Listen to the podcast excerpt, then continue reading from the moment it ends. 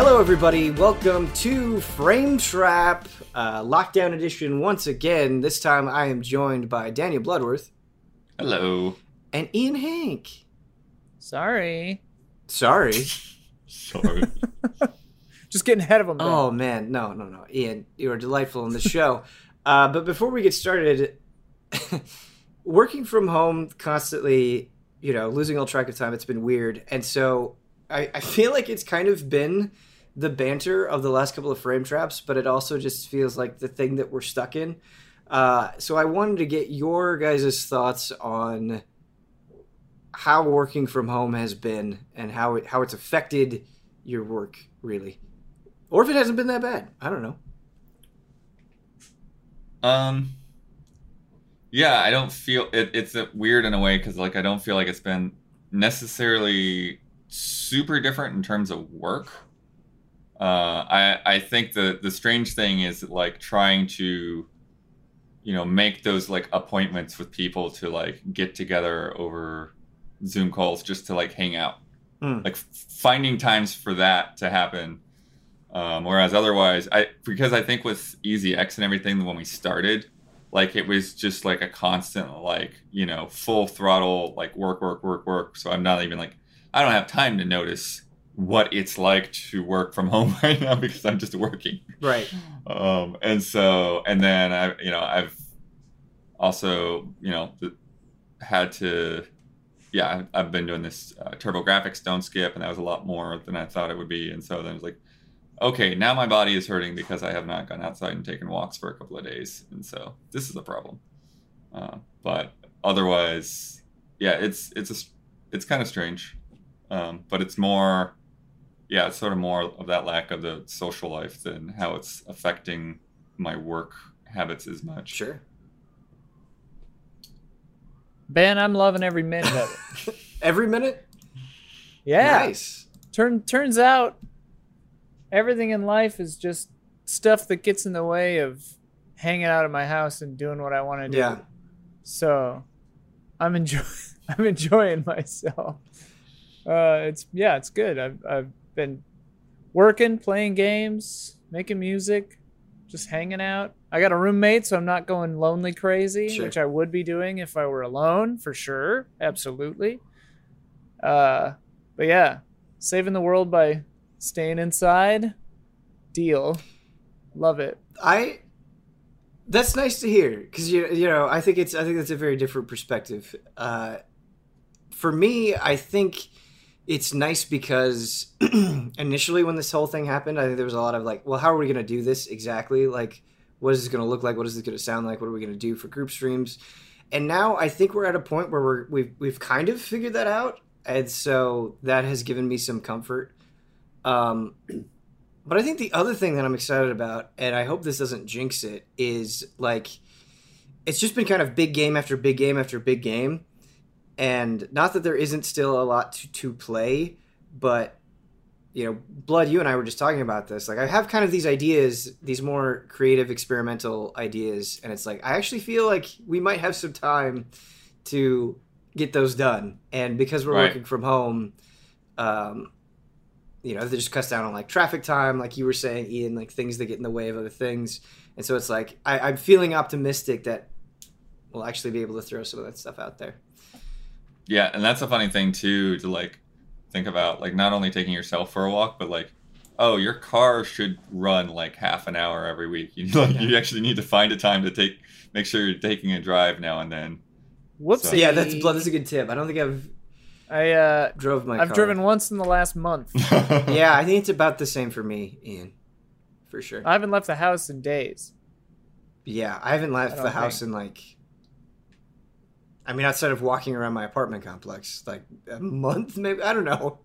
I, It is easy to lose track of time in, in, in some ways, but not in other ways. It's weird because Animal Crossing, with its you know crazy rigid schedule, Real has me on this yeah. routine of like where now I'm like waking up, you know, at like seven forty-five, eight o'clock every morning, so I can get two hours of Animal Crossing in before I start my day, Yeah, my work day. It's it's been kind of a bummer sometimes with Animal Crossing in my schedule, where I won't really have time to play Animal Crossing until it's like 11 p.m. and it's like, oh, everything is closed. Like there's still right. Some nice first stuff. two weeks. There's still some nice stuff, and I, I do kind of appreciate the nighttime and the the low keyness of it. But then there are now, especially as time has gone on, there have been more times where I'm I'm frustrated with it than I think I was at the beginning.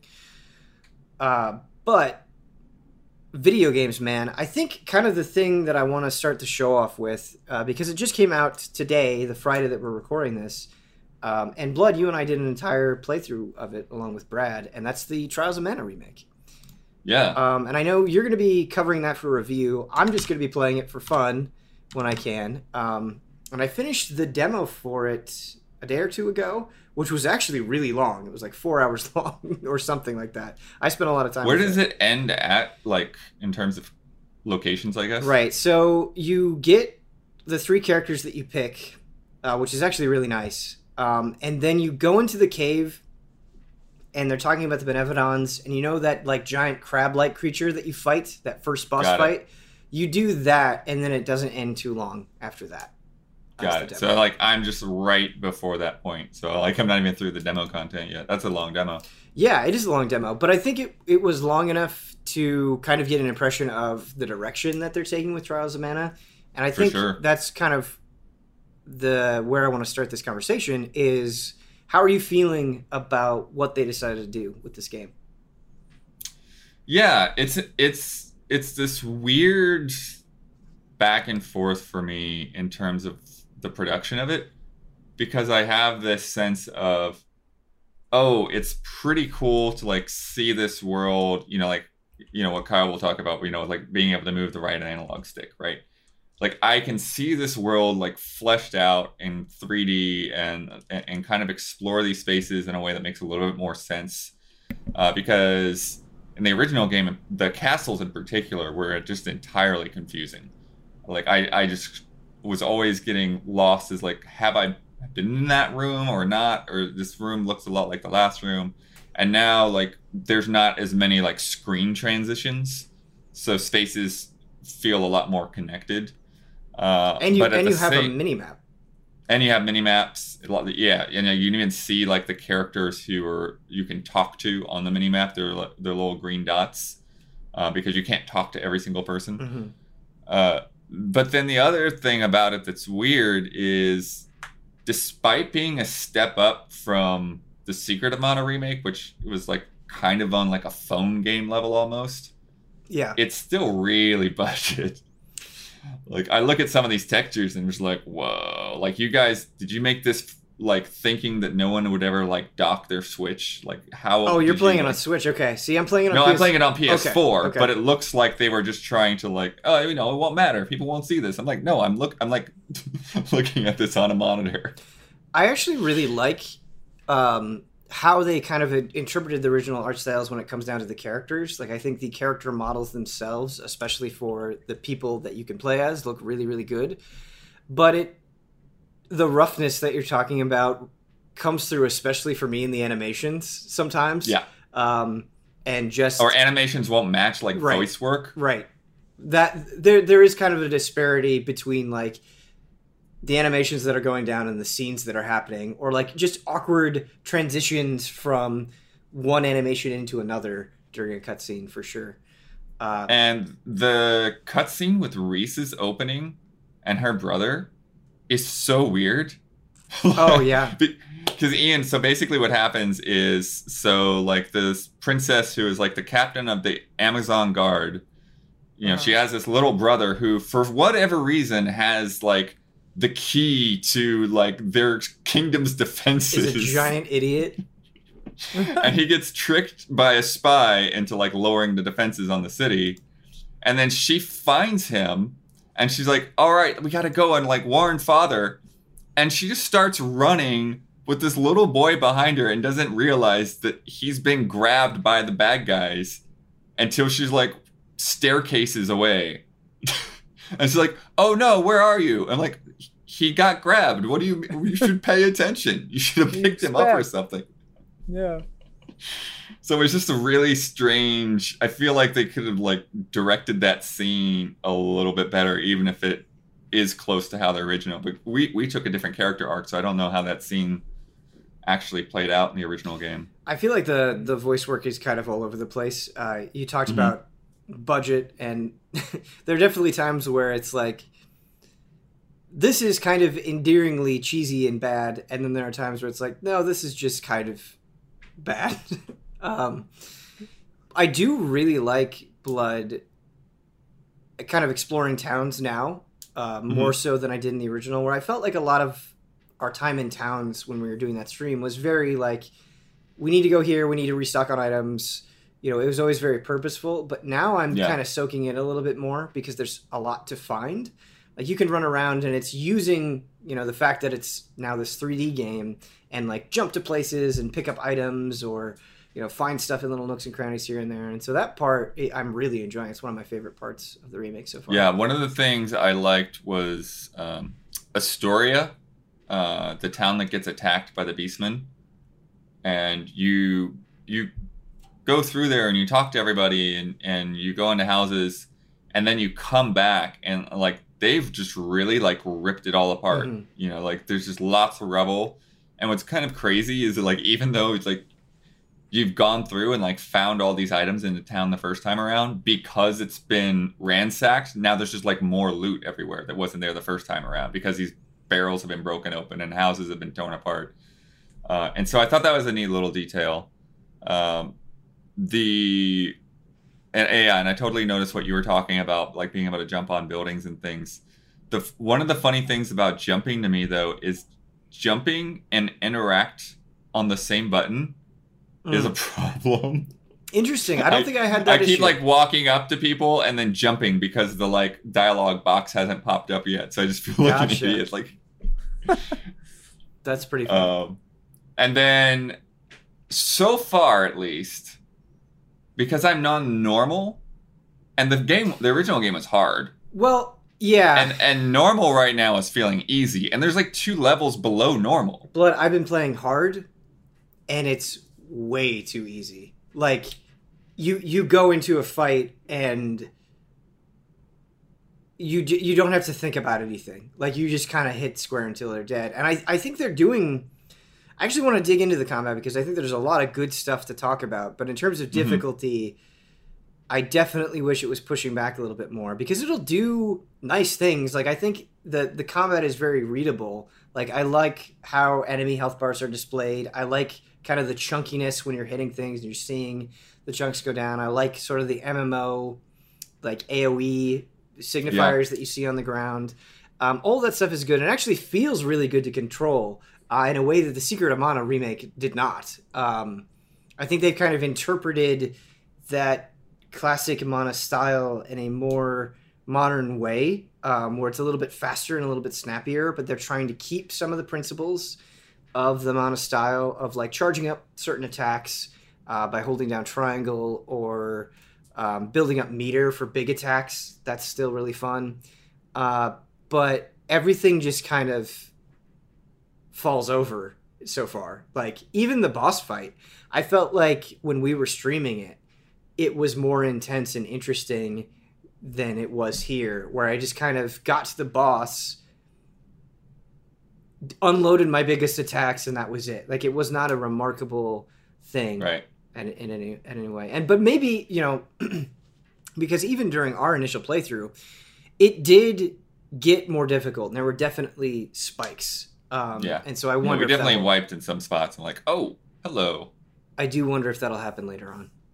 Yeah. I feel like RPGs of that era did the difficulty ramp in a really interesting way where it was like super easy and then just like boom, really Yeah. hard, you know. Yep, yep, yep.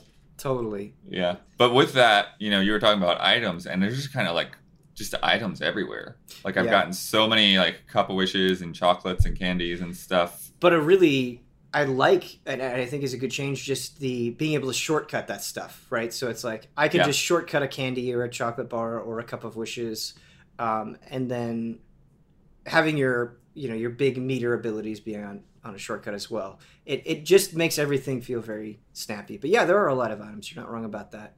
Um, the items. It's just funny to me to like be loaded up with like 20 candies and like take eight damage from a fight, and then there's a green jar that fills my health, and I'm like, yeah, I, I don't I don't need any of these candies. Am I ever actually going to use candies because I have so many chocolate bars already? You know. Well, not only that, um, you you get a ton of candies, like you're saying, and then you get chocolate bars pretty quickly, and then you have the green things for your health.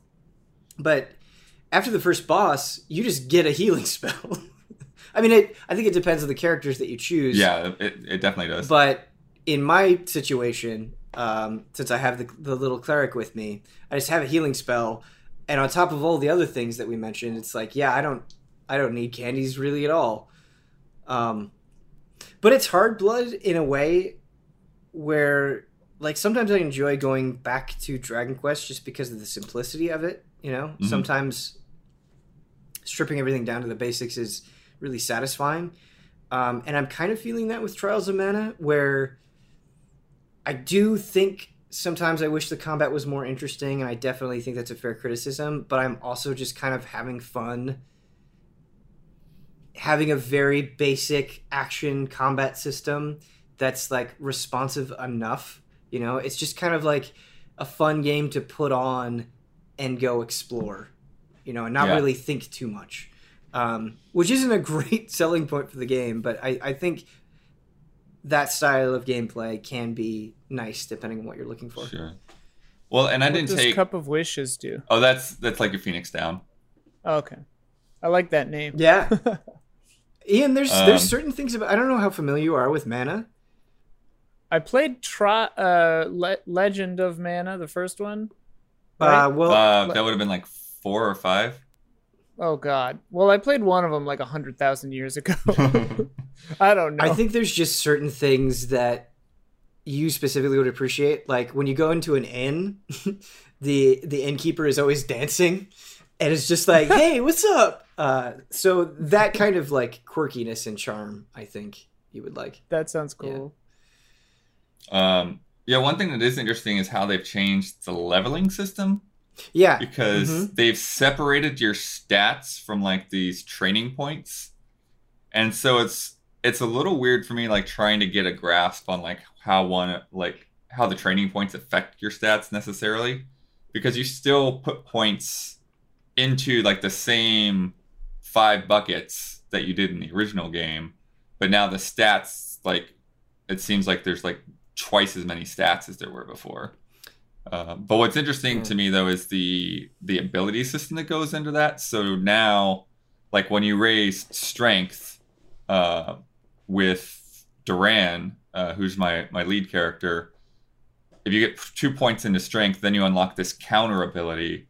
Um, so uh, and it's not like it's not actually like it's weird because it's called an ability but it's it's all so far what i've gotten is all passive.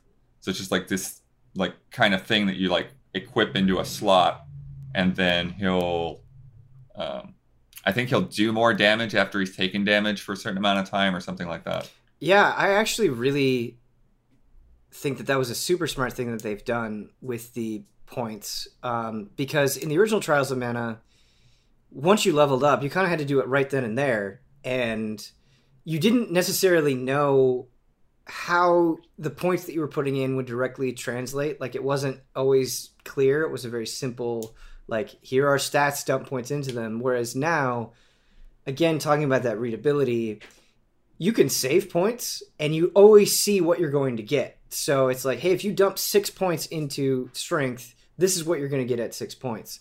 And they've thrown in some new wrinkles as well. So like when you get, um, like a like a spirit, like defeating that first boss and getting the light spirit, that goes into your stats as well. So it's like if you want the healing spell, we're to put that in this category and you're going to need to put training points into it but it's always again very obvious like i know what i'm going to get when i put points into it um, and another thing that they did is they have linked abilities now blood where i believe the way that it works is if you unlock it like if you unlock a passive ability if it's a linked ability other people can equip it which is also interesting Yeah, and I got the one of those that I got was just because I met the the priest, and so they give you one of those those linked Mhm. abilities there, and so then only one person can equip it, but anybody can equip that ability. Yes. And then they get like a health butt. Yeah. And so I think Does Oh, the ahead. Does the progress from the demo that you played carry over into the real game? and it does. And I, I, ah, Oh, okay. dude, I always get really, really excited when they do that because it's like Yeah, I just, pretty It's a cool. nightmare when they yeah. don't. well, like because it sucks when they don't. that's something I'm really impressed about with Square Enix. I feel like they're handling. I think, I think they're trying to take mana more seriously, which I really like. Because, and I almost want to make a video about this. Like, I think the world needs more mana. I think there's. It's a really fascinating series, and so it's nice to see them give it the attention. Like Blood, I agree with what you were saying. You can definitely hear the budget, but I think Trials of Mana, the remake, is much more on the right track than the Secret of Mana remake was where Yeah. I feel like they're doing a better job of pushing the series ahead while also retaining the charm. But them doing things like giving you this really generous demo completely for free, having the progress carry over, and then even fun things like if you go to the website, you can just take a personality quiz and it'll be like, oh, this is the character that you are. Um, Oh yeah. Oh yeah. just super fun things like that. I it's it's nice to see them take this seriously, and it seems to be reviewing fairly well um, based on what I saw, and so I, I hope more people will give it a chance and that we see more mana projects down the line. Yeah, I think with the presentation, the the music uh, remixes or not really remake remixes, they've they've re- redone the songs. Uh, one thing that's cool is that you can swap Yep. between the original and the new new version. And it was funny because there was one song that was like, "Oh, this doesn't feel like this instrument really captures the same vibe." But then like I went back and forth and like, "Oh, you know what? No, it does." Like it does it like you know, I just needed to listen to them a couple of times back and forth to like really ca- catch what they were doing with it. Mhm. I Uh, like when remakes do that. Let you cho- go back and forth. Yeah. like. The Secret of Mana remake actually let you do that as well, which was nice. Just with the music or with the graphics? Just with the too? music, yeah. Yeah, yeah, because the graphics you can't um, because it's the whole 3D thing versus you know 2D 2D Yeah, top down yeah. thing. Uh, Yeah. The one thing that was weird is that town, um, the yeah Wendel right before the cathedral. When I went in there, like they took the other character away from me, and they just like she's just standing in town somewhere, and I'm like, what? Was there a technical reason that you did that, or what? Like, because it's strange because I hadn't any other place in the game where my party like s- just split off like that for no particular hmm. reason. And they they didn't have like a little cutscene or anything to like have them separated. It's just like you you walk out of the cave and all of a sudden there's just one of you. And like where where's my other party member? And then I just kind of like, okay, well it sucks that they're not having the party members follow you everywhere like they do in the original game. And I walk around town and she's like she's standing there looking at a lake. what? Wow. It's a very cool lake. That's actually something. One of my annoyances with Final Fantasy VII Remake is it was hard to know when they were going to take certain party members away from you, and so you would like spend all this Yeah. time perfecting your materia loadout for somebody, and then they would get removed from the party, and because there's not loadouts in the game, you couldn't just easily transfer it to somebody else. And so you'd be like, okay, well now I'm going to go back into the menu and then uh, reset it up. Not Yeah. not like a huge criticism, but just a minor. But quality of life improvement, you want to talk about quality of life, man, it seems so matter of fact and easy now. But the shops, like equipping new armor and oh sure, sure, sure, sure. because Yeah, it was yeah, such a pain in the original because like you walk up to the counter and there be and, you look through the items and you wouldn't be able to tell whether most of the items were better or not because that wasn't the person you walked up to the counter with. No, no. So you'd have to like walk up to the counter with each individual person, look through and like, okay, that's the better equipment, and then buy it all, and then like distribute it to those people in the menu. Equip things, and then go back. Oh, and then trade items back to a single person to sell them. And now it's just like, okay, buy everything. Do you want to equip this? Yes. Sell the other thing all before like leaving the shop menu. Yes, yes, yes, yes. Um, Ian, lovely Ian, lovely Ian Hink. Uh, I feel like you haven't gotten much of a chance to share your uh, opinions on Final Fantasy VII Remake, whereas several other allies, myself included, have had a, a lot of chance to talk about it. And so I actually want to give you Yeah. an opportunity to just kind of say whatever you want because I don't think you're as attached to the original as maybe some of the some of the rest of us are. Um, I definitely loved Final Fantasy VII. Okay. when it came Okay. out. Um, yeah, I was all about it. I was very excited for this. Obviously, not as excited, maybe as some of you guys, but like, yeah, I I, I have always held Final Fantasy VII in incredibly high esteem. I did not know that. Um, Wow. But I, I mean, I also have always thought like Final Fantasy VII is bonkers as hell Yes. too. Um, it is. It 'cause, is. you know it bonkers as hell, yeah. That story is off the chain weird. It's funny because the story does get bonkers, absolutely. But I think other later Square Enix properties has have made it seem less bonkers to me now in oh, comparison. Oh, yeah. Where it's like, yes, it's bonkers, but it's not like as bonkers as like the thirteen Kingdom the Hearts? thirteen trilogy, right? And like Yeah. what happened across those three games. I guess if you get the compilation in there, then it does definitely reach Fi- that. Final Fantasy VII is like, it is a weird story, but it had like, big emphasis on had. It had an interior cohesion Hmm. that like, it was one thing that that you know, kind of came together. If I'm, you know, it's been a hundred years since I played Right. it, but like, you know, there was like the big weird section where the story went like whoa, and you're like, ah. Yeah. Um, this one, right out of the gate, they're just like, yeah, hey, it's weird. Mhm. like things are gonna get weird, which is probably good tonally. Um, yeah, I'm gonna be on a, a second spoiler mode, um, where I can talk more about spoilery stuff. But um, yeah, you said you wanted to hear my impression of it uh, Mhm. without without getting into any spoiler stuff. I think it was good. Oh, so you finished it. I finished it. Yeah, uh, a couple of nights ago. I uh, was.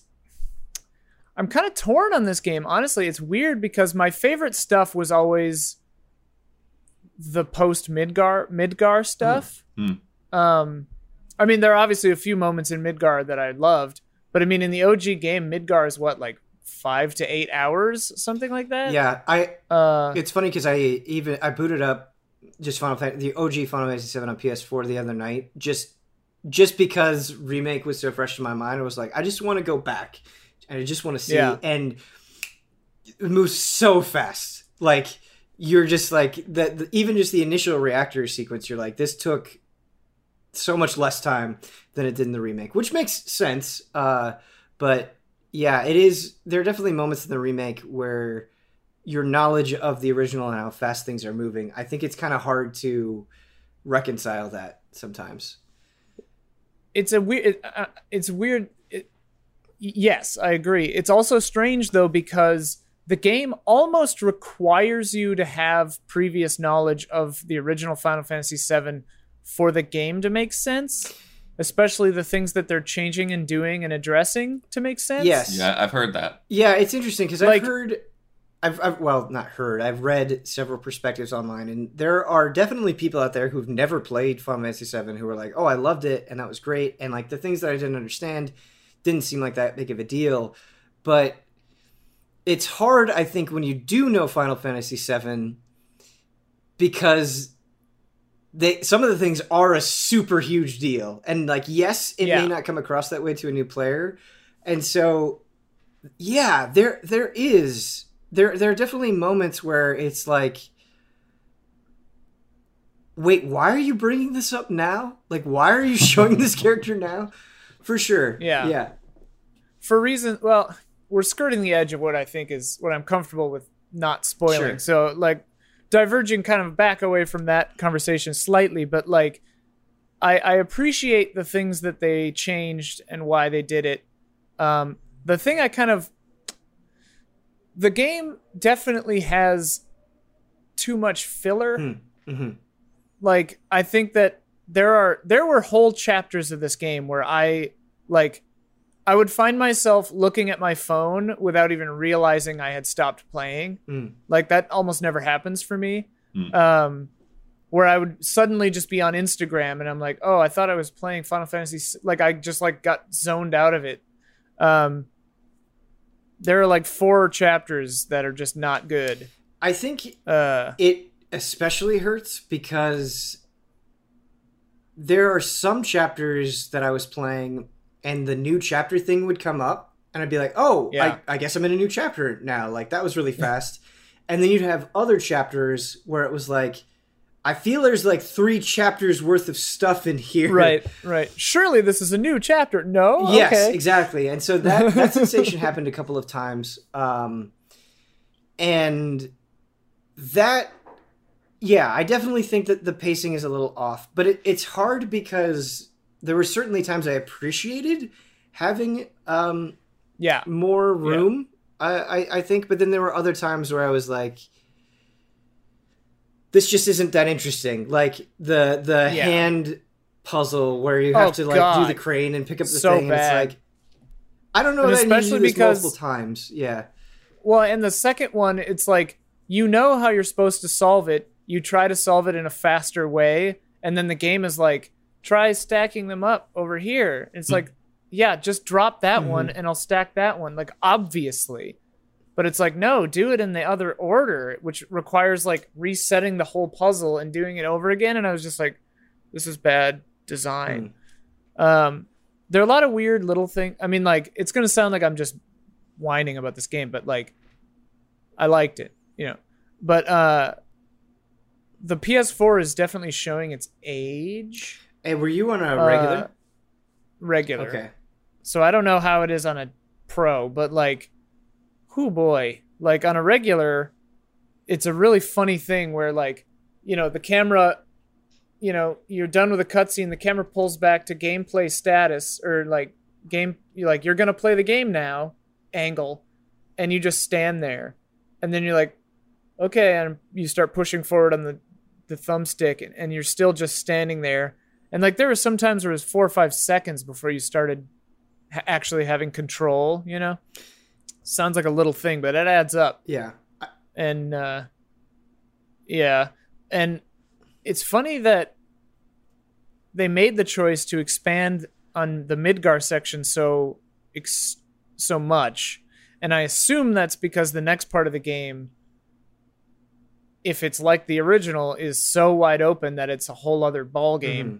But like they reused a lot of areas in this. like I was kind of surprised. I was like, "Oh, we're going through here again?" Like a second, third time sometimes. Uh which I was just didn't expect. Right. Um but all of the nitpicks aside and like the severe pacing issues aside, um cuz I do think it's probably like 40% too long. Uh, which is weird because it's used to just be the first part of a really much longer game, you know. But uh, the the things I liked, I mean, obviously, obviously, I like a certain chapter the most, probably. Um, Are you talking about Wall which- Market? Yeah, chapter nine is It- it's amazing. It's amazing. It's pretty great. Yeah. um really good stuff in there but uh also some like troubling stuff that like almost goes too far but then yeah Hmm. but um yeah i don't know it all in all i think it was a lot of fun some gorgeous moments Mhm. uh the character models are really cool The music, bro. the music is yeah really incredible though there there's some ludonarrative dissonance stuff with like um it's just so funny to me that only important characters look like Nomura characters and everyone else is just wearing a shirt or a Yeah. suit. Yeah. It is so funny to me. Yeah, there was actually a problem in absurd. 15 as well, where like the style of the important characters was so different than Like yeah. I just because and it's it also in this game it has like plot implications too because like very early in the game the the reactor blows up Mhm. And everyone in the city's like, "Who did it? Who could it have been?" As like these decked out mercenary types are just walking past like normal people. Mhm. Like it's like, well, obviously it was these guys. Like, come on. Uh, like they should have thrown in a couple of other guys with like a gun leg or like a gun arm, a gun leg, Mhm. you know, just to like take the heat off our boys, you know? Yeah, I feel like there might be like some kind of design philosophy to that, right? To where like if there's an NPC that you should talk to, well, they stand Yeah. out because everybody else just looks like gray and flat. You know, sort of like uh, like in Persona, right, Ben, where like you actually just have like a lot of those like almost like paper cutout kind of people walking around. Yeah.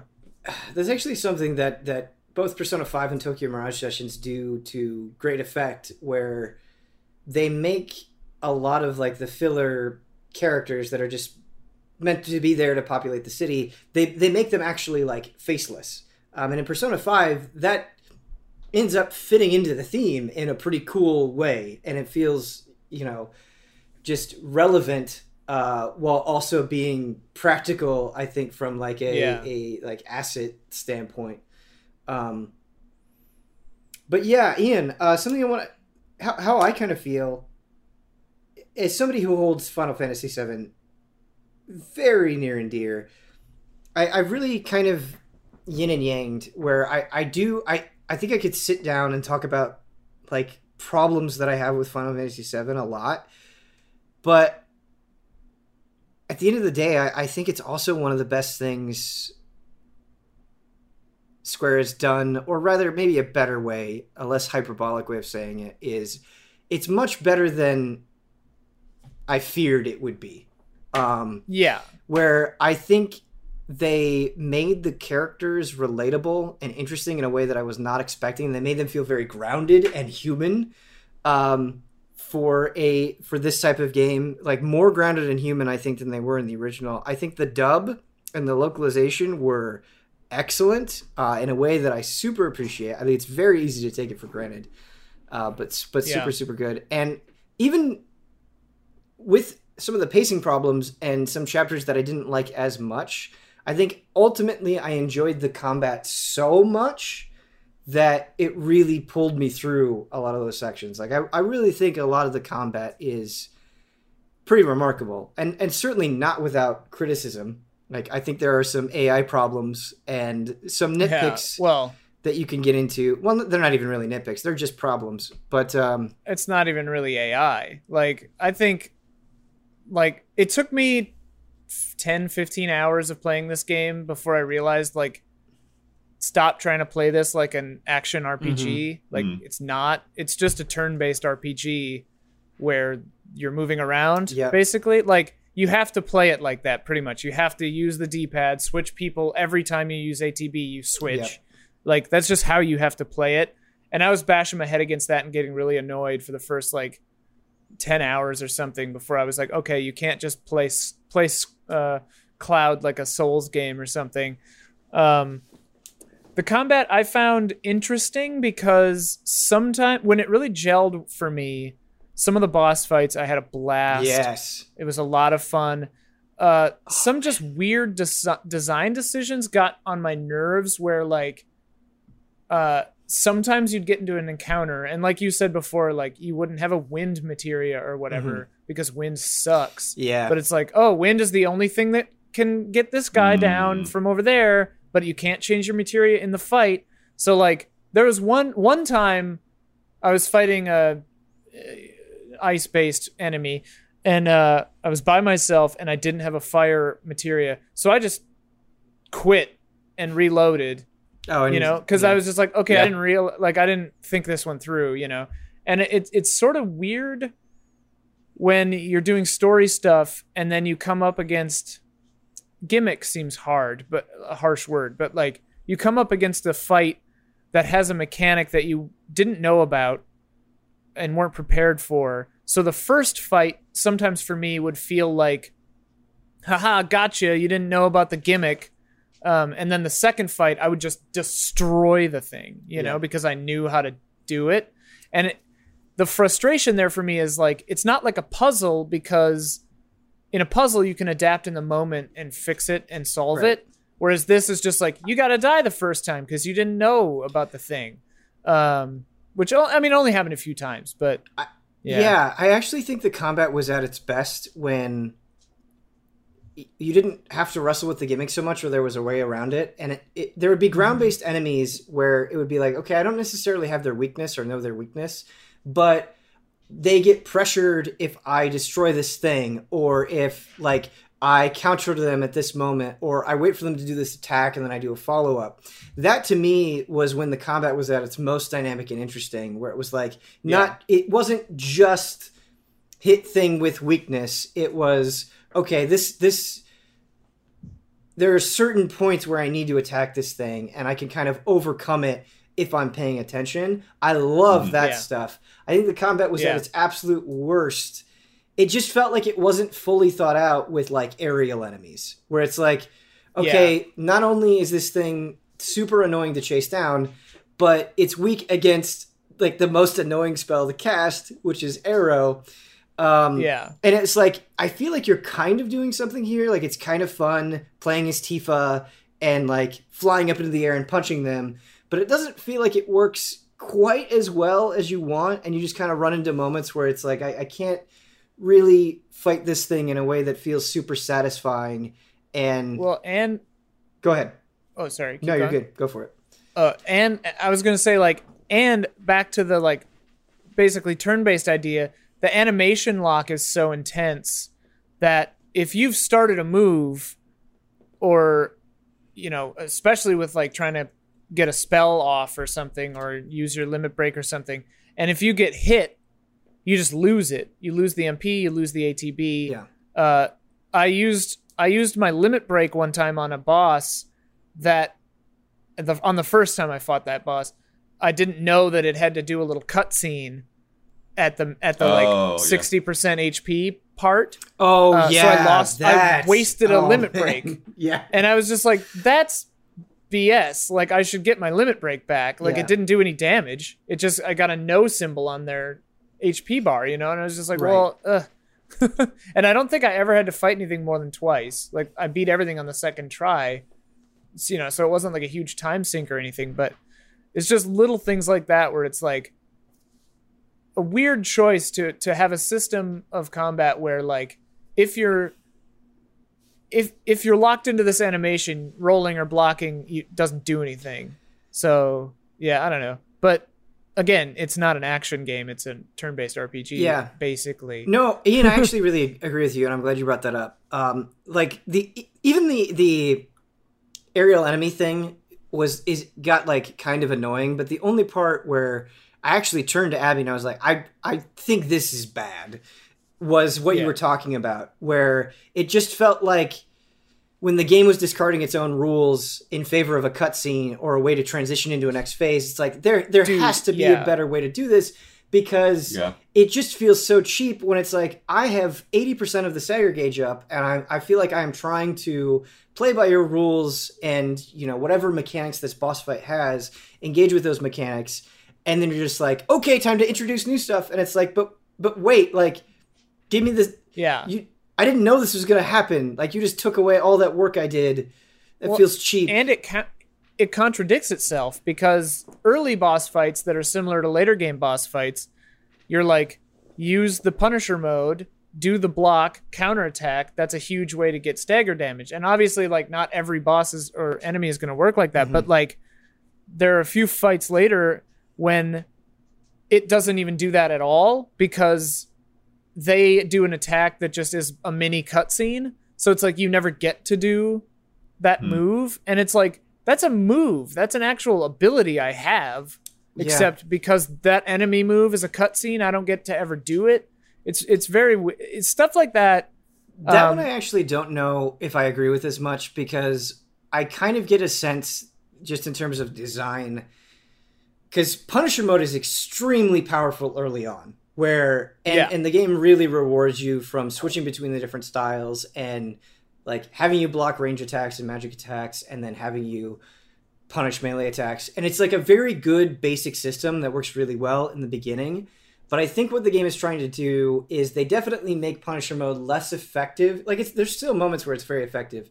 They try to make it Yeah. less effective later on once you get more characters and you get more materia to play with. And so I think they're just trying to push you to try new things and more thoroughly explore, you know, the cast that you have. and the the moments I was talking about is when you're solo again. Sure, Uh, yeah, sure, sure, sure. So so I had I guess I had assumed that it would kind of go back to like okay this is like a raw fight, uh, but that's not true. Um, yeah, I guess this game something this game made me realize is when it comes to combat, I don't like. I mean, this is not a secret. Like I don't like systems like this really. I don't. I like to just fight. Hmm. Like if I'm gonna, I I would prefer to just have control and fight than to do all the little things and like whatever. Um, that's just my preference. Like obviously not one is isn't right or wrong.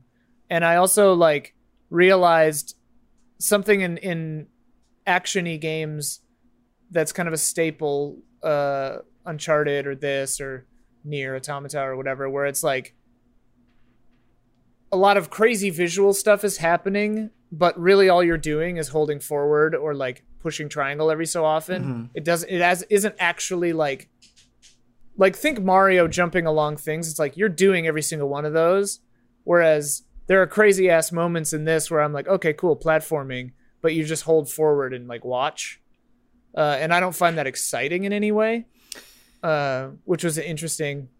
Like this is a very clear example of several times where that happens where i'm just like i'm just watching this. I'm not doing anything. Oh, I definitely think the game has too many moments where it like slows you down and you're just holding forward and you're going across. But like yeah. when it when it automates platforming and stuff, I don't really mind as long as it's snappy. Because to me it's not saying like we're trying to be a platform game. It- It's right, making right. it it's not that kind right. of game Um, and I totally get where you're coming from, Ian. I but even though we've focused on the negative, um, I really do want to highlight the combat. My appreciation for it has only grown after doing post game stuff, because even Nier Automata, which I which I personally think is one of the best games of the generation, falls into kind of this frustrating thing where sometimes it it feels like it would almost be better if it was just more committed to being a pure action game rather than trying to Yeah. throw some mm-hmm. light RPG stuff in it. And I find that games do struggle with that sometimes where the RPG things that they're trying to include feel like they're forcing it a little bit. Whereas Final Fantasy VII Remake is a much better hybrid and much stronger and more thought out than I think a lot of other games that you can compare it to. And I think a good example of that is how they handle ATB and how many interesting decisions you have to make with it. Um, like some of Barrett's moves, where it's like, this will consume all the ATB to increase stagger. Or Tifa Yeah. being like, oh man, like, wh- what do I want to do with Tifa? Like, do I want to uh, stack these things up and then use them? How do I want to stack them? And just all the different ways that you can use your meter is really fascinating. And even summons, where it's like, well, do I want to have a summon, you know, that takes this amount of bar? Do they all take two bars? I think some take one and some take two. Some some are Okay, one, some are yeah, two. I think that like Fat Chocobo is two. right. Shiva and Hmm. Ifrit are one. Yeah. So again, like, what what do I want to slot into there? How much ATB do I want it to take? Do I want to summon it now? Do or like when I summon it, do I want to use summon abilities? And those are just some examples. And I I love how effectively, you know, you said you just kind of wanted to fight, and I totally understand that impulse. But what is so remarkable about the original Final Fantasy VII's system is how much flexibility you had, uh, where depending on a materia loadout, your entire playstyle could be different. And I feel like that's true Yeah. here. I feel like they've incorporated that in this new action based system in a really amazing way. But they've also given the characters more distinctness combat wise than they had in the original game. Like, Tifa Yeah. feels so much more like this martial artist. Uh, Barrett feels Yeah. so much more like this guy that's just gonna go in there and fuck things up. Cloud feels much more like a very skilled swordsman. um, based on specific character specific mechanics that they have, and I love the, that. The tri- the triangle abilities I really Mhm. like.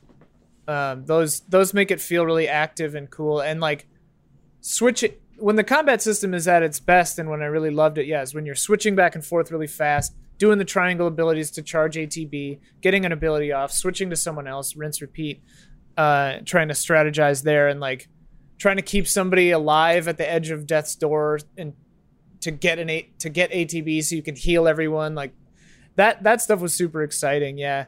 And I, I do like how everyone felt super uh unique like you were saying. And I like how you can get some interesting synergies going uh especially like midway late later in the game where like you could have Aerith throw down arcane ward and then have someone else cast a spell twice in the thing and you know it's really exciting and when that stuff is working well. I never tried classic mode because I heard it was too easy. Did you? No, did I, did no, I didn't- you I didn't. it? I only, I- I mean, I've only played the demo, but I tried it in the Oh. demo. Um, Is it?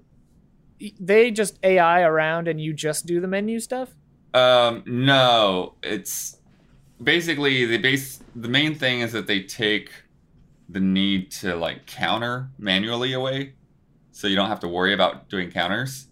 Oh. Um, but yeah, unless there is like some like hard version of that mode, I wouldn't touch it because I it, it, you just like tore through everything. Yeah. It was paper thin. and, tha- and that's exactly Okay. why I didn't experiment with it. Is Yeah, yeah, didn't try either.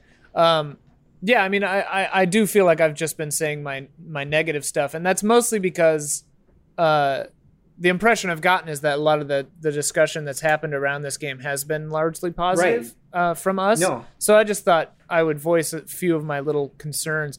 Um, totally love it. But uh, as far as the positives go, well, one thing along with the the combat system that I had to uh, adjust my mind to is uh, you said like the writing and the characterizations are better than in the original, and I do think that's true.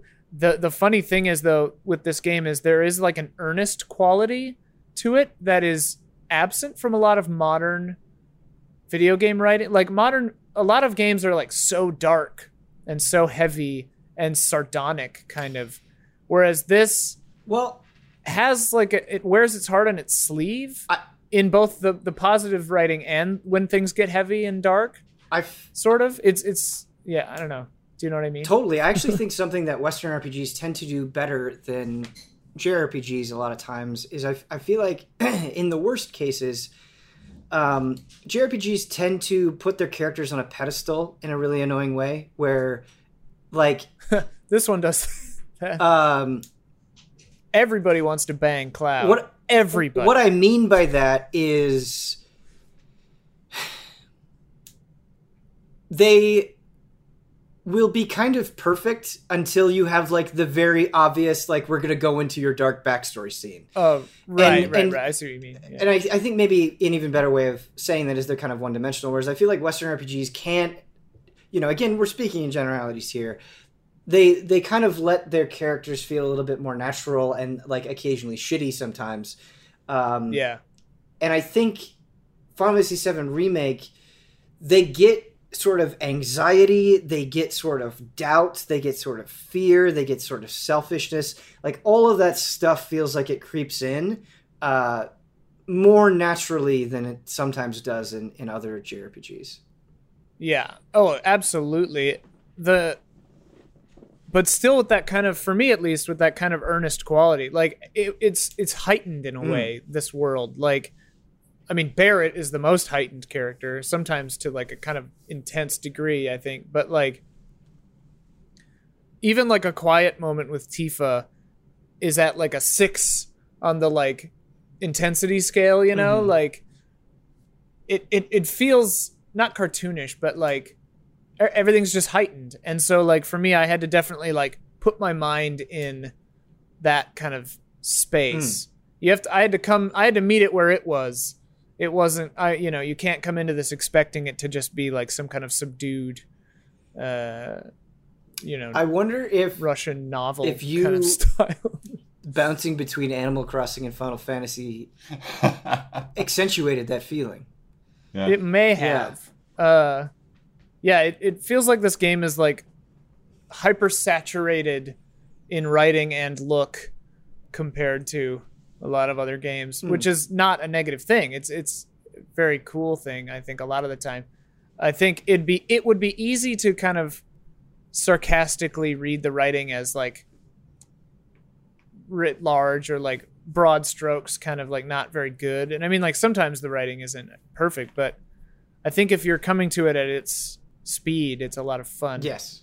i do think that there are way too many throwaway like crowd walla lines it's like hilarious how much the crowd around you talks We talked about this So in the spoiler mode, and we all pretty much agreed where it was like, we really like this thing. We like that there's this dialogue going on, but sometimes, like, you're running through and it's like all stepping on top of each other, and Yeah. it's just way too much. And the side of the if you have subtitles on the side of the screen will show Yeah. them all. So it'll be like the entire side of your TV is just dialogue on top of itself. Mm-hmm. also everyone does I think we talked about this on a stream or something, but like everyone does the anime exhalations constantly. Uh, it, I feel like it tones down, or maybe I got used to it as the game went on. But like the, the beginning half of the game is all just like, uh, uh, uh, uh, like all the time. It's so funny. Um, but yeah, no, I mean it's a cool game. It's really fun and like so many sequences and a lot of the cutscenes were just like super cool and really really well done. Uh, Ian, it's so funny you bring up the anime exhalations because I feel like I'm just so saturated in that shit. Like I'm just, it's just so oh yeah, yeah. beaten into me that like I just sort of implicitly accept it. And so sometimes it's nice getting somebody who maybe isn't isn't quite as constantly immersed in that style being like, why is this happening? Yeah. It was it was really funny in Animal Crossing earlier today. One of my animals was like, "I want to get to know you. What what are you, what's your favorite hobby?" And the first three choices were like, uh, exercise, shopping, and watching anime. oh yeah, oh, that's funny. it was just like, two really broad things, and then anime. and I was like, "Yeah, anime." Actually, I wrote I wrote in my own, but oh yeah, I've- yeah. I, I've, I've gotten one of those like that for sure. Yeah. Uh, don't use punctuation in those though, because then you'll get an exclamation point in the middle of a sentence.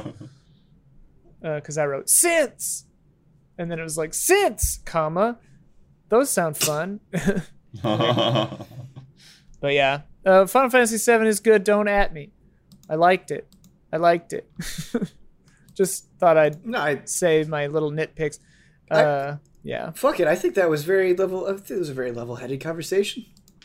All right, good. Yeah. I worried that I was dumping on it, and I wasn't No, trying no, to no. dunk on it, It- or whatever. I think you really dump on something sometimes if you like can't even muster the energy to go into great detail because like that's that's when you really hate something. not not you. I'm saying at Yeah, large yeah. as people. One does. Mm-hmm. One does. yeah. Yeah. yeah, I think if you because like like I said, I feel like there are so many things where it's like I can go into really nitpicky stuff with Final Fantasy VII Remake, but I think the only reason I can go into that sort of detail is because like I'm obsessed with it. Uh, Yeah. and I think it, I think it takes that level of obsession to kind of get there. Well, and it's it's funny. Like it's one of those. I'm really looking forward to the next part, Mhm. and the last part of the game had some really exciting. I mean, the beginning of the game, chapter nine, were my favorite parts, but then just like philosophically toward the end was really interesting. Um, and I'm really looking forward to the next chapter. I have no desire to ever play this more. Really, Like I don't yeah, I don't want to do any hard mode. I don't care about getting the summons I didn't get. I'm I'm not going to play it again. gotcha. Uh, so it's like I, w- I would say I liked it, didn't love it, I feel like I'm I'm but I like. I'm it. trying to invent excuses to keep playing it. Yeah, that's fun. I was I was anxious to be done by the Hmm. time it was done. Not because I was hating it, but just because I was like I don't know. Yeah. Ian, I do have some bad news. Uh-oh. Oh, Uh, you did touch on something that the demons didn't like, putting us in the, the frame trap realm. Uh, you said Every you, time. you said synergies, and Uh, the, the reason yeah. why they don't like synergies, they're worried that we're going to synergize so well at some point that we will banish them forever. it's their weakness. It's their yeah. weakness. Um, but we are caught in frame trap realm. We're actually doing a new game today, uh, and wh- you know we're at that point in the generation where things are winding down, and so the game that we're going to play today is when will the last one be? And so I have five different things, uh, and I just want you know, it's not really a competition. I just want to know when you think we'll get the last one of this specific thing. Uh, I'm gonna crush you, what what what year or month or what whatever you think it will be when it will happen. Um, and so the first one I have written down here is when will the last game for PS4 and Xbox One when will the last official release be? And obviously, it could be two Oh. different answers based on the platform. Didn't Just Dance 2020? Like I thought, Just Dance 2019 for the Wii would be the last one, but 2020 I think is happening also I can look. Um, for the Wii. no, I think 2020 came out in 2019. Is that the thing? Yeah, but I remember thinking tw- the 2019 one would be the last one, and then they did it again. I'm pretty 20 sure they, Just as 2020 came out for the Wii November 5th, 2019. yeah, yeah. So, and that was the last. According to They said it in the pro, yeah the press. Oh, and they said? was- yeah. so. How long? How long was that after the Wii was done? It's a long. I mean, it's hard to say when something's done, right? right, right, right. I feel like But- the the PS4 and Xbox One are different than like the Wii Just Dance Yeah. thing, but I yes, totally. It Yeah. could be whenever. it's just the first thing, but I, I definitely think they'll put out cross-gen sports games and stuff for at least three or four years. I think it could be even longer, potentially. Could be longer. Yeah, it, it's it's getting weird. Like Really- they're not still putting out PS3 Maddens, are they? Mm-mm. So six years, five years. So right. you're gonna- Ian's gonna say five But years. PS3 is a different thing because now we're getting to this situation where like, oh, they'll play on both, and like the new Right. generation is almost kind of like the PS4 Pro and Xbox One X, but a step higher. You know, it's just, it's weird. People are talking about. I, I saw people on Twitter today talking about uh, the Xbox One X might be discontinued, and they'll still have the S alongside of the Series X. Huh. So those will be your your differences rather than having like this weird like half step in between. So it'd be like it'd be like if the Pro PS4 Pro was stopped being produced, and Right. just did the four and the five, or the Yeah. Slim and the five. I guess in a sense that makes sense because, you know, your your tech head early adopter people are probably going to jump up anyway. Yeah, like if you're gonna be getting the the hundred dollar crowd, you're not gonna be able to do that with the PS4 Pro, right? So And if that's true, that's an indicator that the price point of the new one will probably just be the same as the Pro and, and X, right? yeah, Or similar ballpark. Anyway, when do you think the PS4 will stop blood?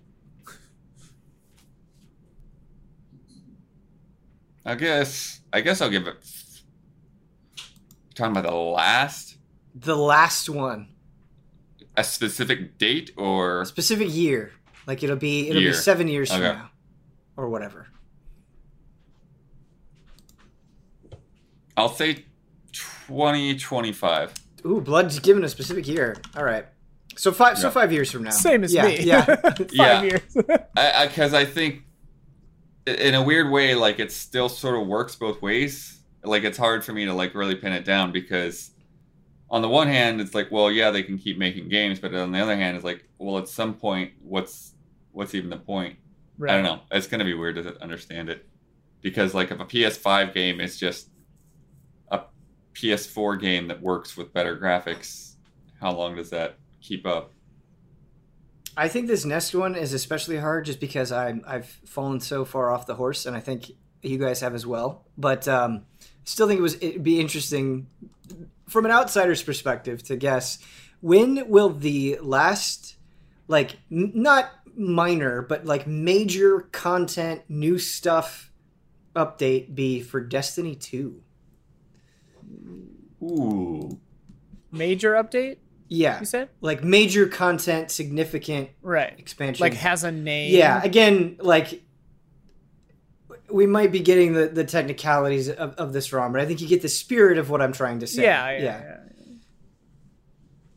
I'll say next year. Next year. Yep. I'll say Uh, two years.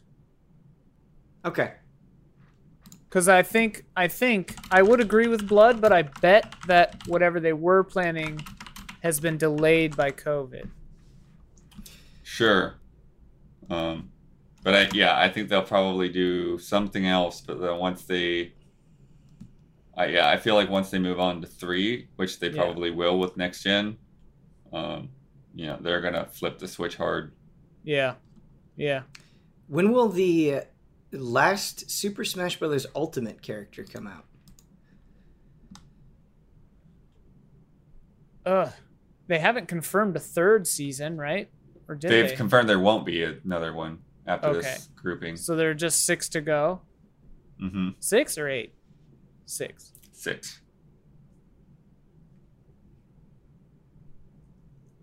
Yeah, I'd say that'd be like March of 22, huh?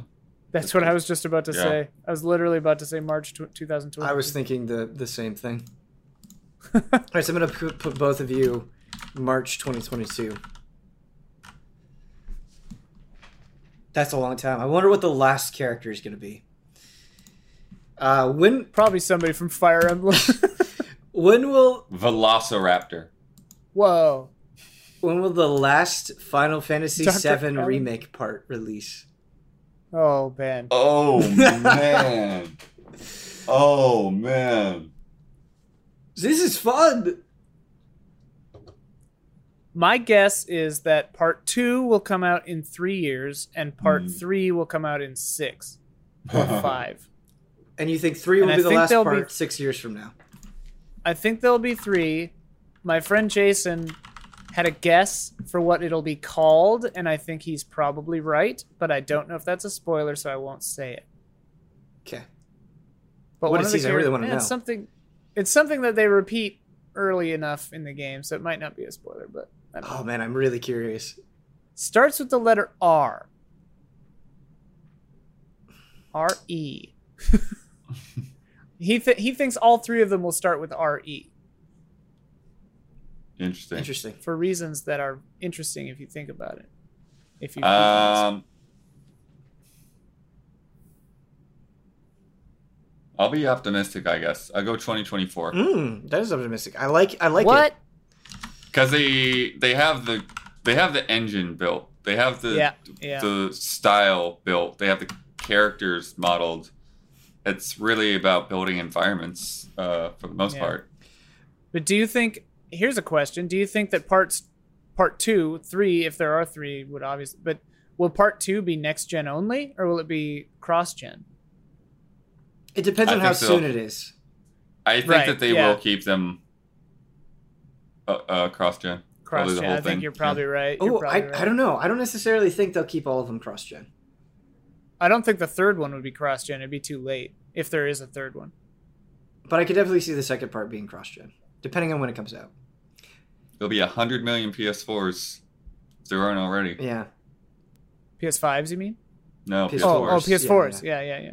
All right. So the last one I uh, went really broad. When will the last Call of Duty game ever, ever, the last one come out? Oh man. When is the sun supposed to expand? Just before that, they'll ship one, but it won't get to people because the sun will explode. Probably, it would take some kind of sea change in video gaming, or just humanity's ability to play video games at, at all to stop that So, train. probably. Ian's saying the apocalypse. Or well, h- hang on though, Ben. I think something more likely is uh, like a pseudo rebrand.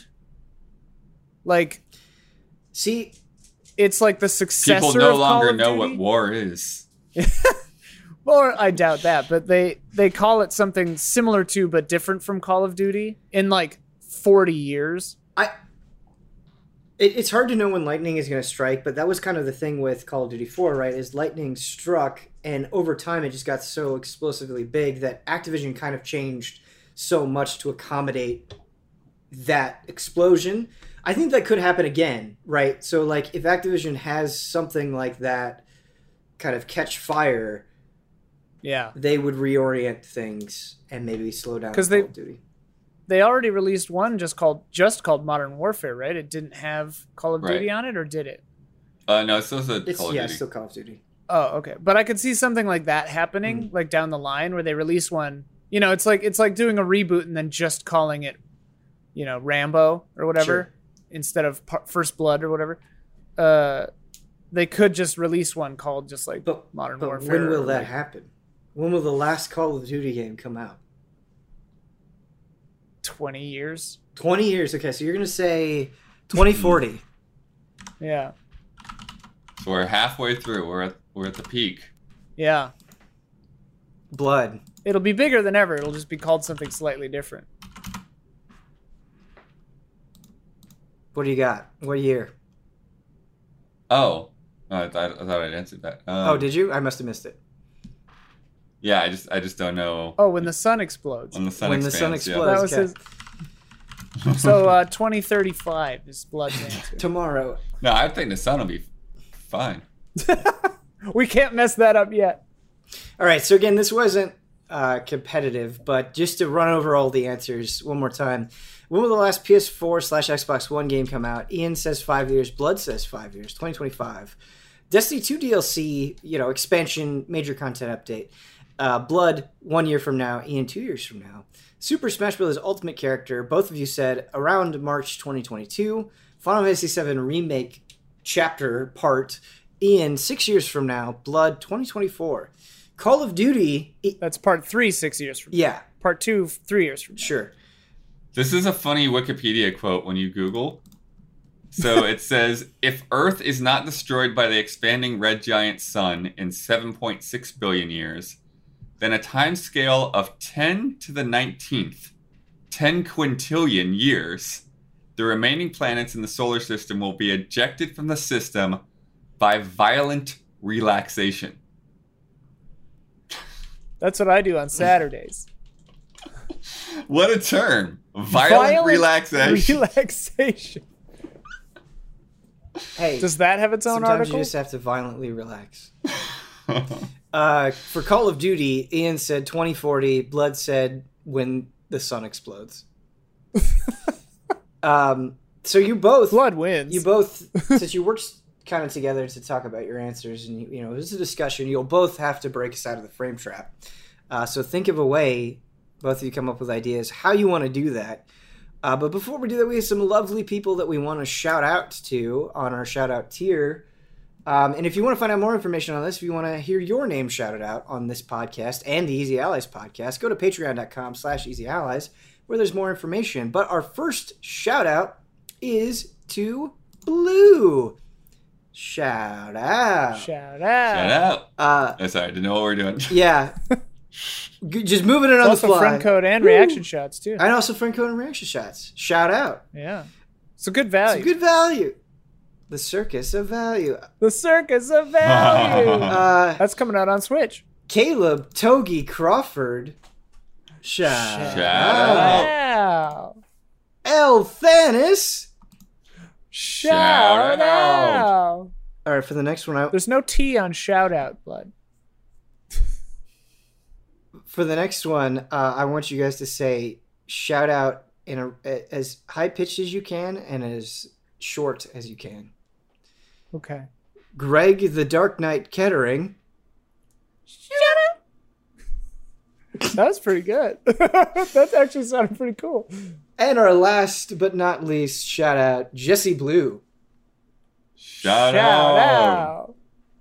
I was hoping you would do the high pitched short thing again, Oh. but I did not direct you to do that.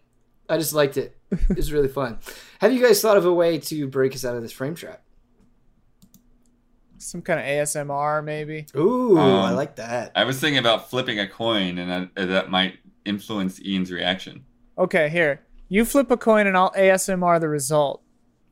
Just show it to me. Okay.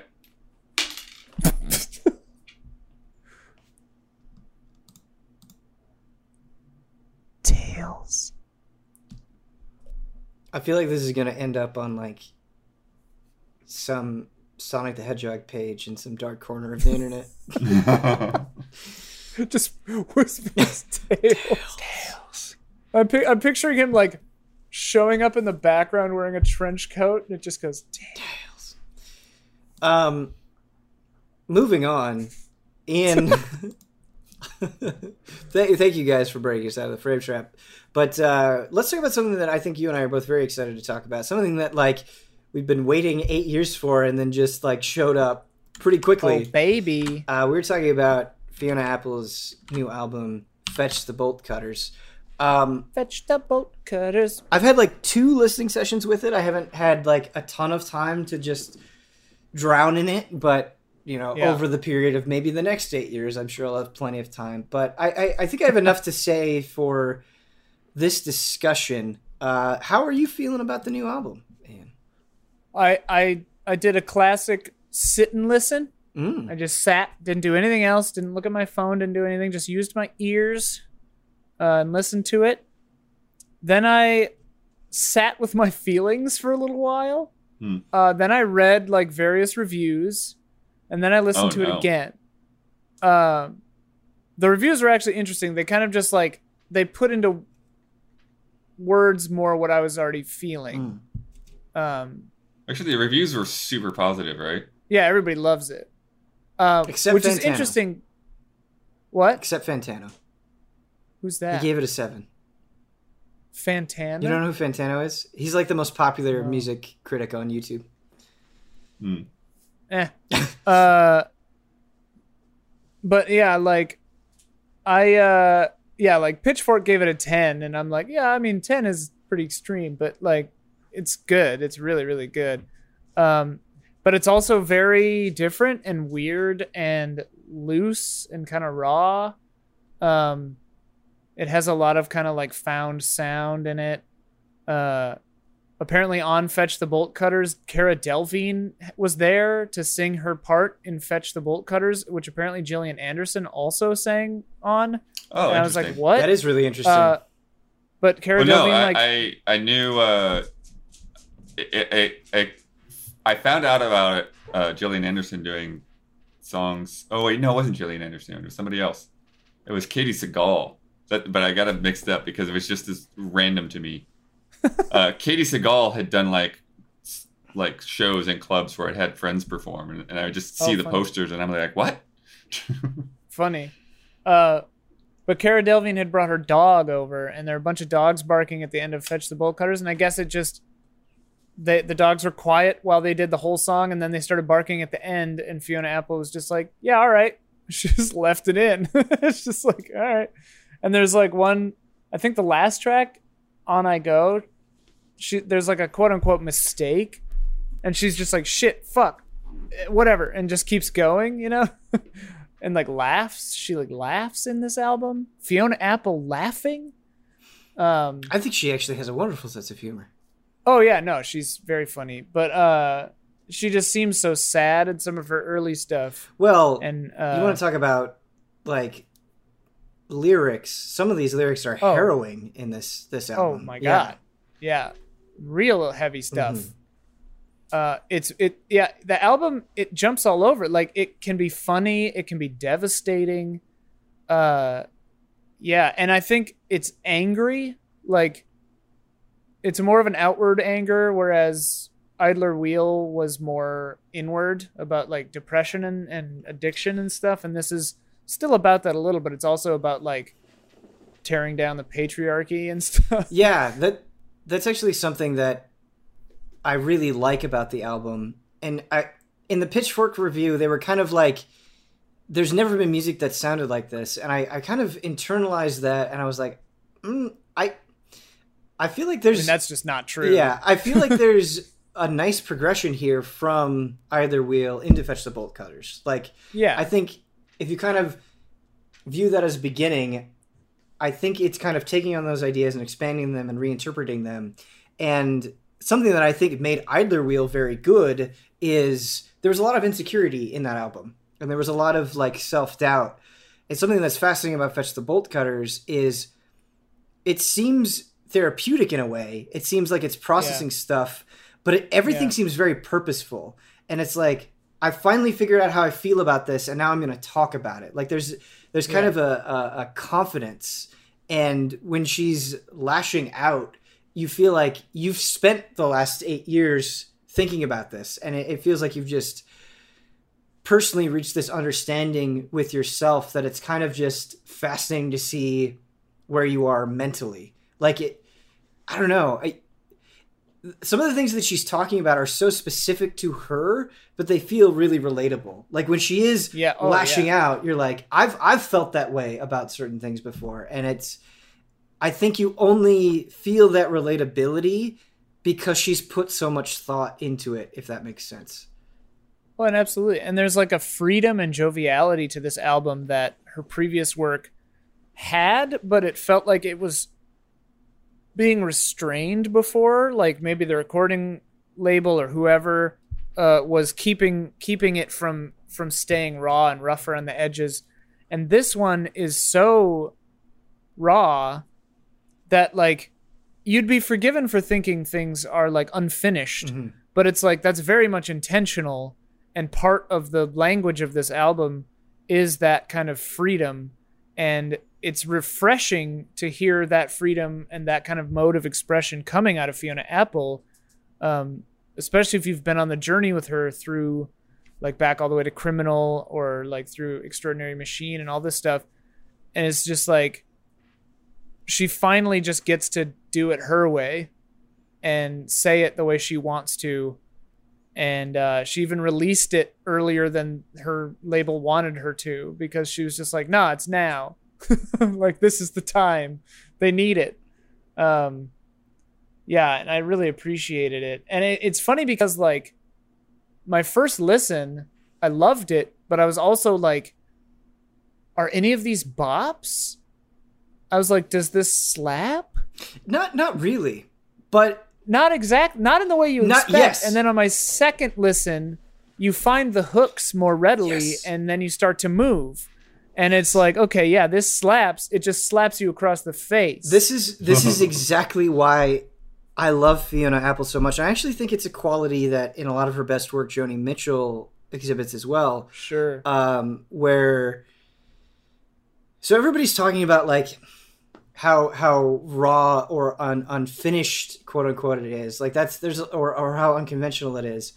But i think that's kind of overshadowing how good the songs are like yeah and what I mean by that is sometimes I get annoyed on albums that like are self-indulgent where they kind of get in the way of the songs and you have like minutes of time where you're just like kind of listening to abstract sounds and it's not really Yeah. feeding into the the the rest of the album in a very productive way and then you kind of come back and it's like oh this is good again whereas Fiona Yeah. Apple like you have all these weird sounds and it does get pretty unconventional but I never feel like that stuff is so leaned into or so egregious that I lose the enjoyment of that particular song.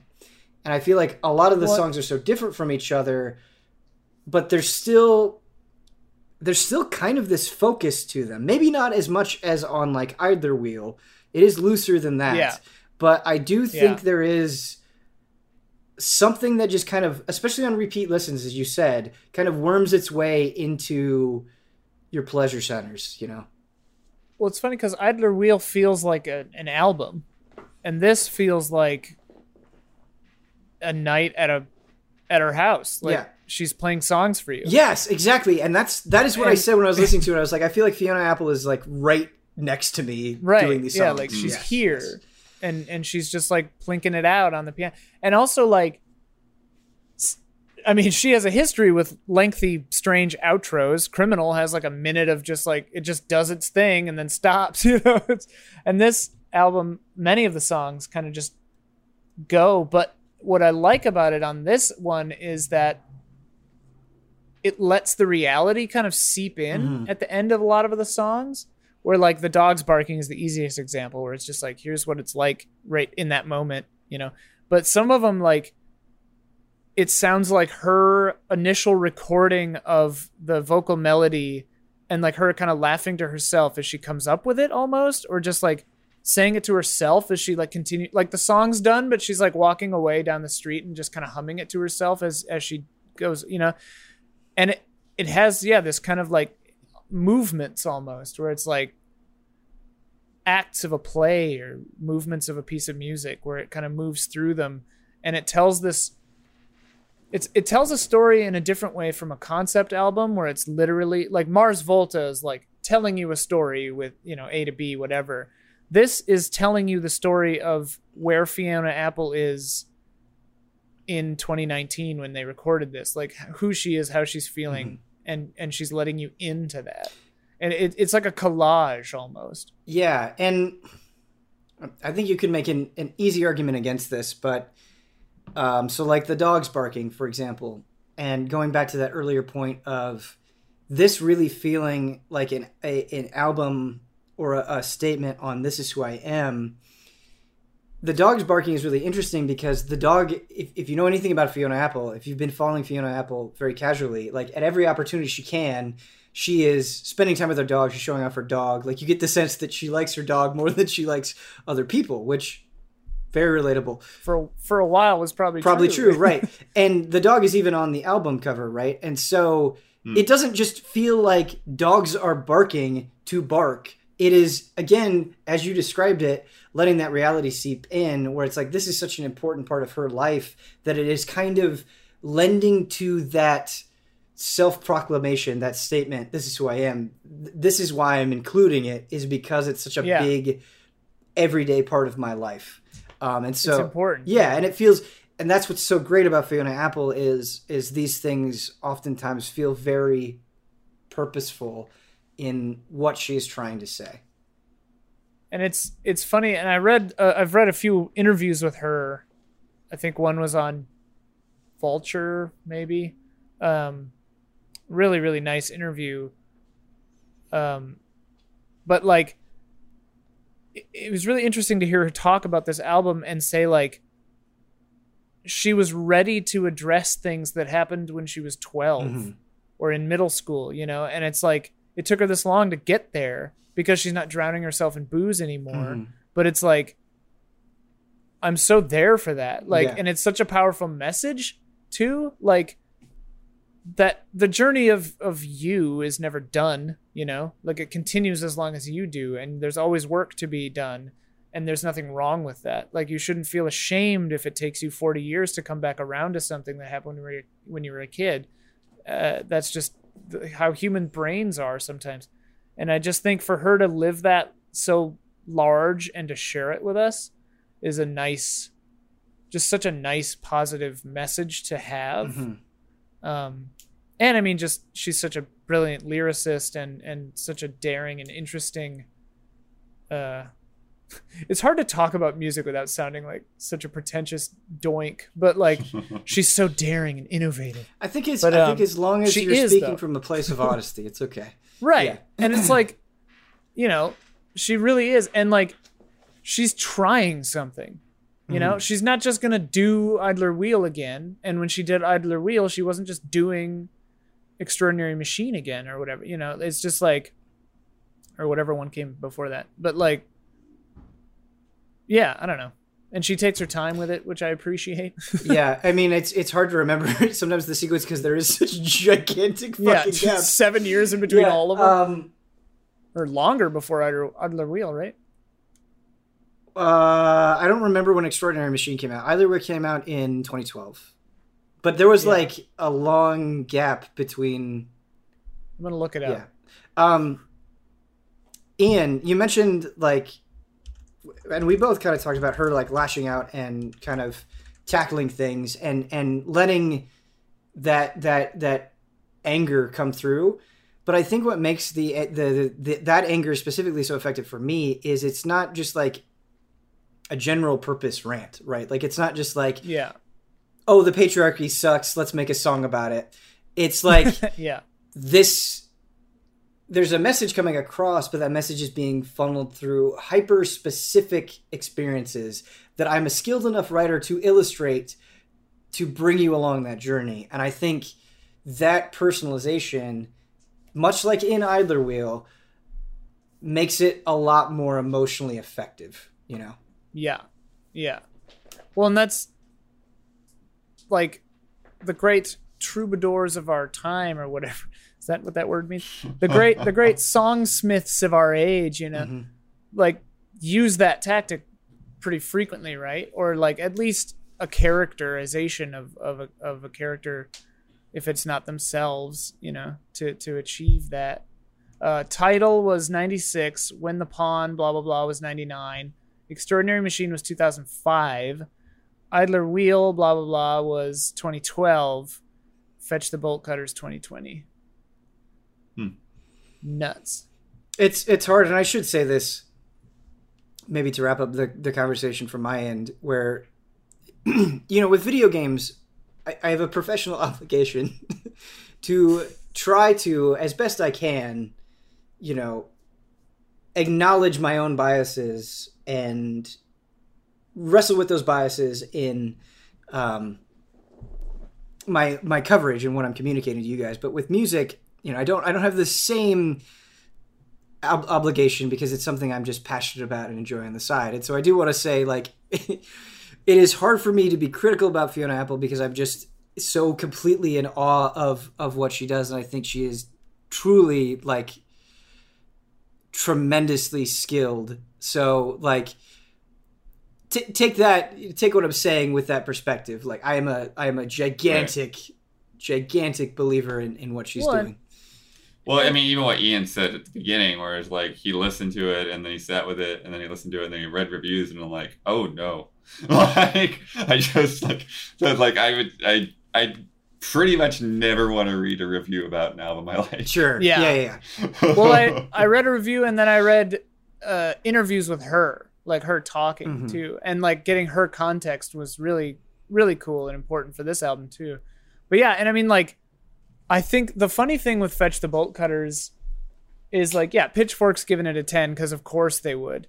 But like, you know, if you're if you're the kind of person who doesn't just like Pitchfork gave it a 10, so fuck it, you know, like, but if if you listened to it and didn't like it, I 100% understand that. thing is Like, it's a weird album. Idler Wheel was also a 10 in my opinion mean, Idler Wheel is a 10, yeah. uh i think they gave it i don't remember what they gave it they didn't give it a 10 I give it a 9, I think. I don't remember um but it's because a man reviewed it. He just didn't get it. Uh, no, but to, to kind of maybe combat the review thing, um, actually, I, I, I think it's a good review. Uh, it's kind of getting a lot of dislikes Yeah. on YouTube, but uh, Fantano's review. oh, oh, Fantano. yeah, I, I like him a lot, um, and I think he, he he approaches things with a pretty clear head. And I, I didn't agree with a lot of what he was saying, but I totally saw where he was coming from, and I do think he brings up some very good points. Where I was like, you know, I, I walked away from the review and I was like, I, I definitely like it more than you, but I see where you are coming from, and I always love that. You know, I love reaching that point. oh, that guy. yeah, that guy, Melon. Yeah, yeah, yeah, Yeah. yeah. I just didn't know his name, Yeah. but I, I've I've seen some of his. Videos. Yeah, I think he does a very good review of it. Um, Yeah. and it's always good. It's always good to get another perspective, especially one that is thoughtful, right? So, yeah. yeah, fetch the bolt cutters. I really And I like mean, it. I hope more people her- listen to. What's that? Oh, her I, her stuff is just so her stuff. Yes, and it's like yes, yes, yes. if her stuff's not your stuff, that's totally fine. well, I think No sweat. somebody, somebody, I didn't make the comparison on my own, and I think you would make it quicker than I did, Ian. But I think somebody said like, "Oh, this is just a Tom Waits album." Maybe it was Fantano. I actually, I was almo- I was gonna say Yeah. that like when I was listening to it, I was like, this is a Tom Waits yeah, album. and I was like, oh, like I'm not the biggest Tom Waits fan in the world, but as soon as I heard that, I was like, yeah, it totally is, and it is not going to be for for everybody, um, Yeah. but I admire just the creativity and the voice, and it has filled me with joy that a lot of people in in our community have gone on and given Fiona Apple a chance and fallen in love with it, and so I hope yeah. I hope maybe this conversation inspires I- some of that exploration. I definitely think as like put it on and sit there and listen to it, Idler Wheel is easier to listen to because it's got more like songs. well, it definitely You know I mean? like every single night. I think is more of a it, like it's definitely like a single or like Hot Knife is Yeah. definitely like a single. Hot knife. Yeah. It'd be harder, I think, to pick out singles in this. Yeah, this is like this this part of this song has a hook and then it's a slam poem and then it has the hook yeah, again. yeah, yeah, And it's just like totally. which is amazing, Yeah. but it's like yeah. It's it's the Tom Waits album for sure. I actually I I, I thought that when I was listening to it. No joke. I think um start if you've never experienced with Fiona Apple, I think maybe starting with um her second album or which I always forget the name of for some reason. Even though I, love just it. read it. Well, because it's a Yeah. freaking Yeah, paragraph. yeah, yeah. It's a paragraph. No, I, I adore that album, but I, I forget the name. Um starting with her second album or It's like when the pearl, when the with the pawn, win the Pawn- pawn. Yeah, yeah, that hits the conflicts, he thinks like a king. Yeah. What he blah, blah it goes on and on, very good album. which I love. Either starting with that one or Idler Wheel, and then maybe if you like that, transitioning to fetch the bolt cutters might be might be helpful. I yeah I. There are definitely I have favorite songs from her first three albums, but it wasn't until Idler Idler Wheel where I just like listened to her an entire album of hers on repeat. I agree with that. I agree with that. I think Yeah. Idler Wheel was the first one where I was like, I like this whole album, but I actually feel that way about fetch the bolt cutters at least right now, where I really do oh, like Oh, yeah. the entire album as as a whole, and I think Yeah. it works very well as an album, and that doesn't happen a lot yeah, like- anymore. Untitled, there's like Sullen Girl, Shadowboxer, and Criminal are like the ones I know. Shadowboxer is so good. and then like Paper Bag. Yeah, Paper Bag's and very Fast good. as You Can Fast- yeah. are the ones I know from the middle one. And then Extraordinary Machine, the titular track is incredible. Um, Oh Sailor, I really like on Extraordinary Machine.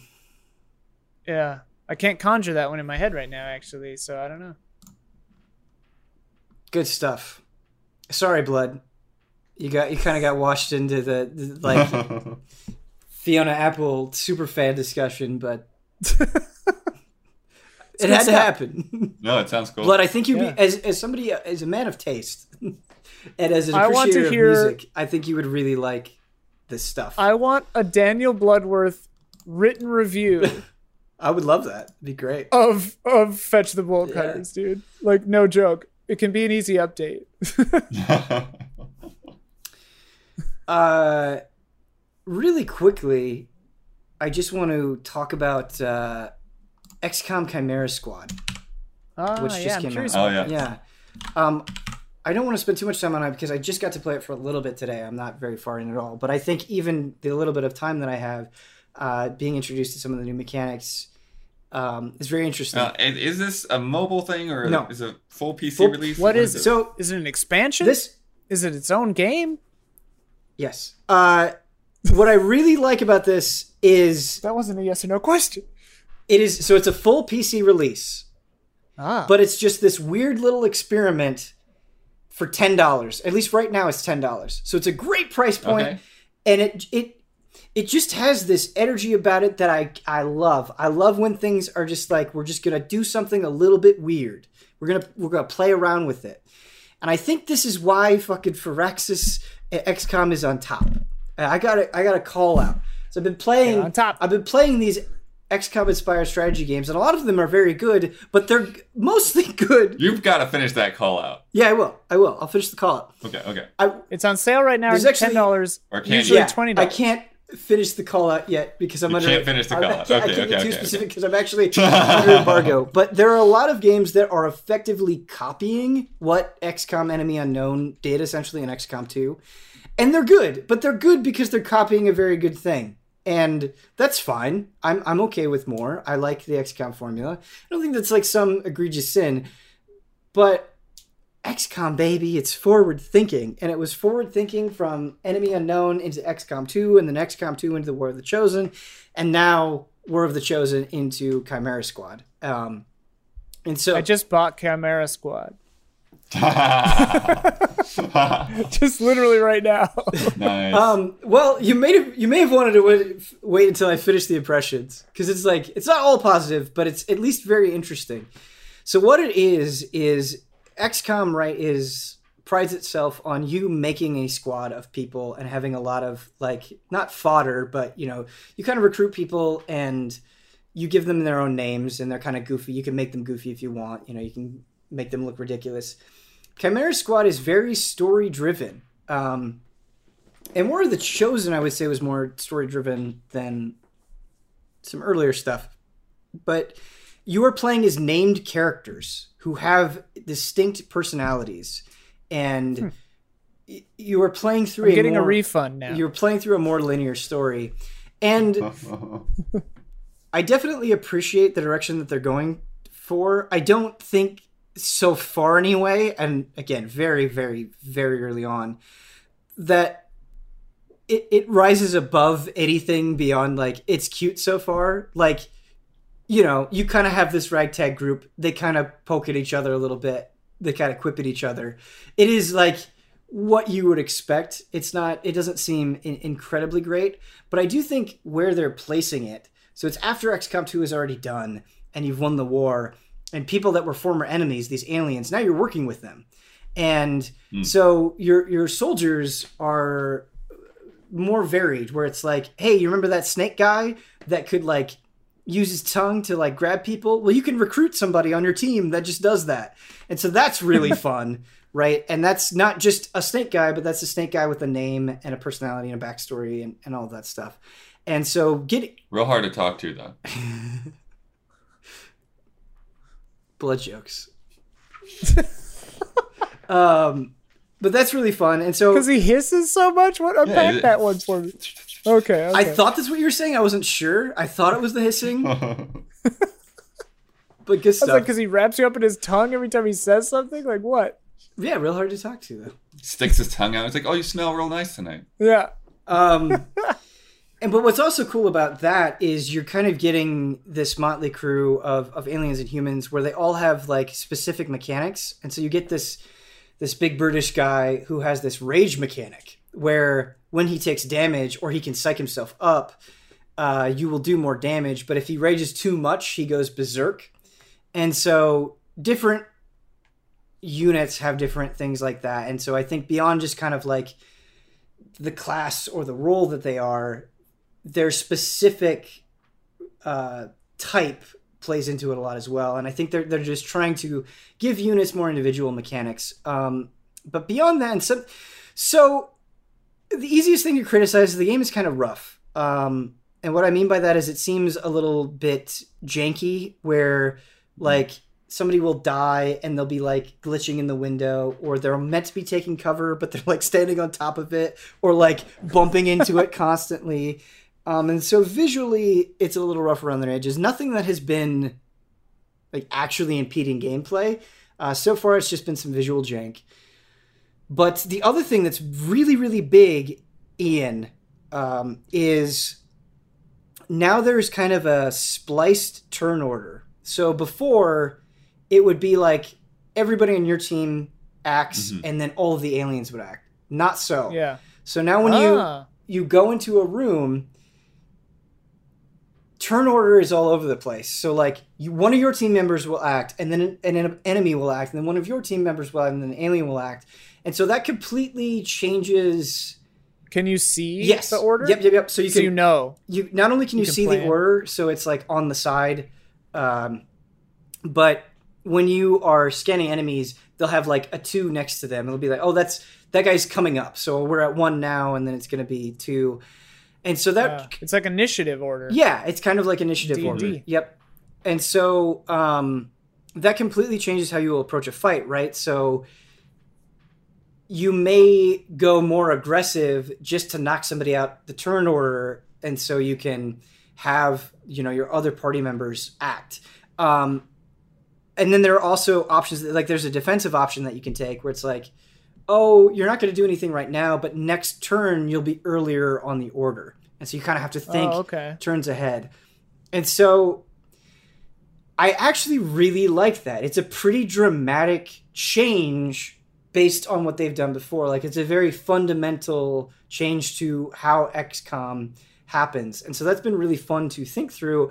I do think at least so far it kind of takes some of the fangs out where you know like a big hallmark of XCOM is just having your soul ground to dust where you get Yeah. to an enemy turn and you just see every action get progressively worse as Yeah. as every enemy just completely annihilates your team and you just have to sit there and you can't do anything about it um it does take away from that a little bit uh, but I, I haven't been playing enough to really say definitively whether that's a positive or negative thing overall, or if I prefer one over the other. Um, but right at the gate, it, it feels different.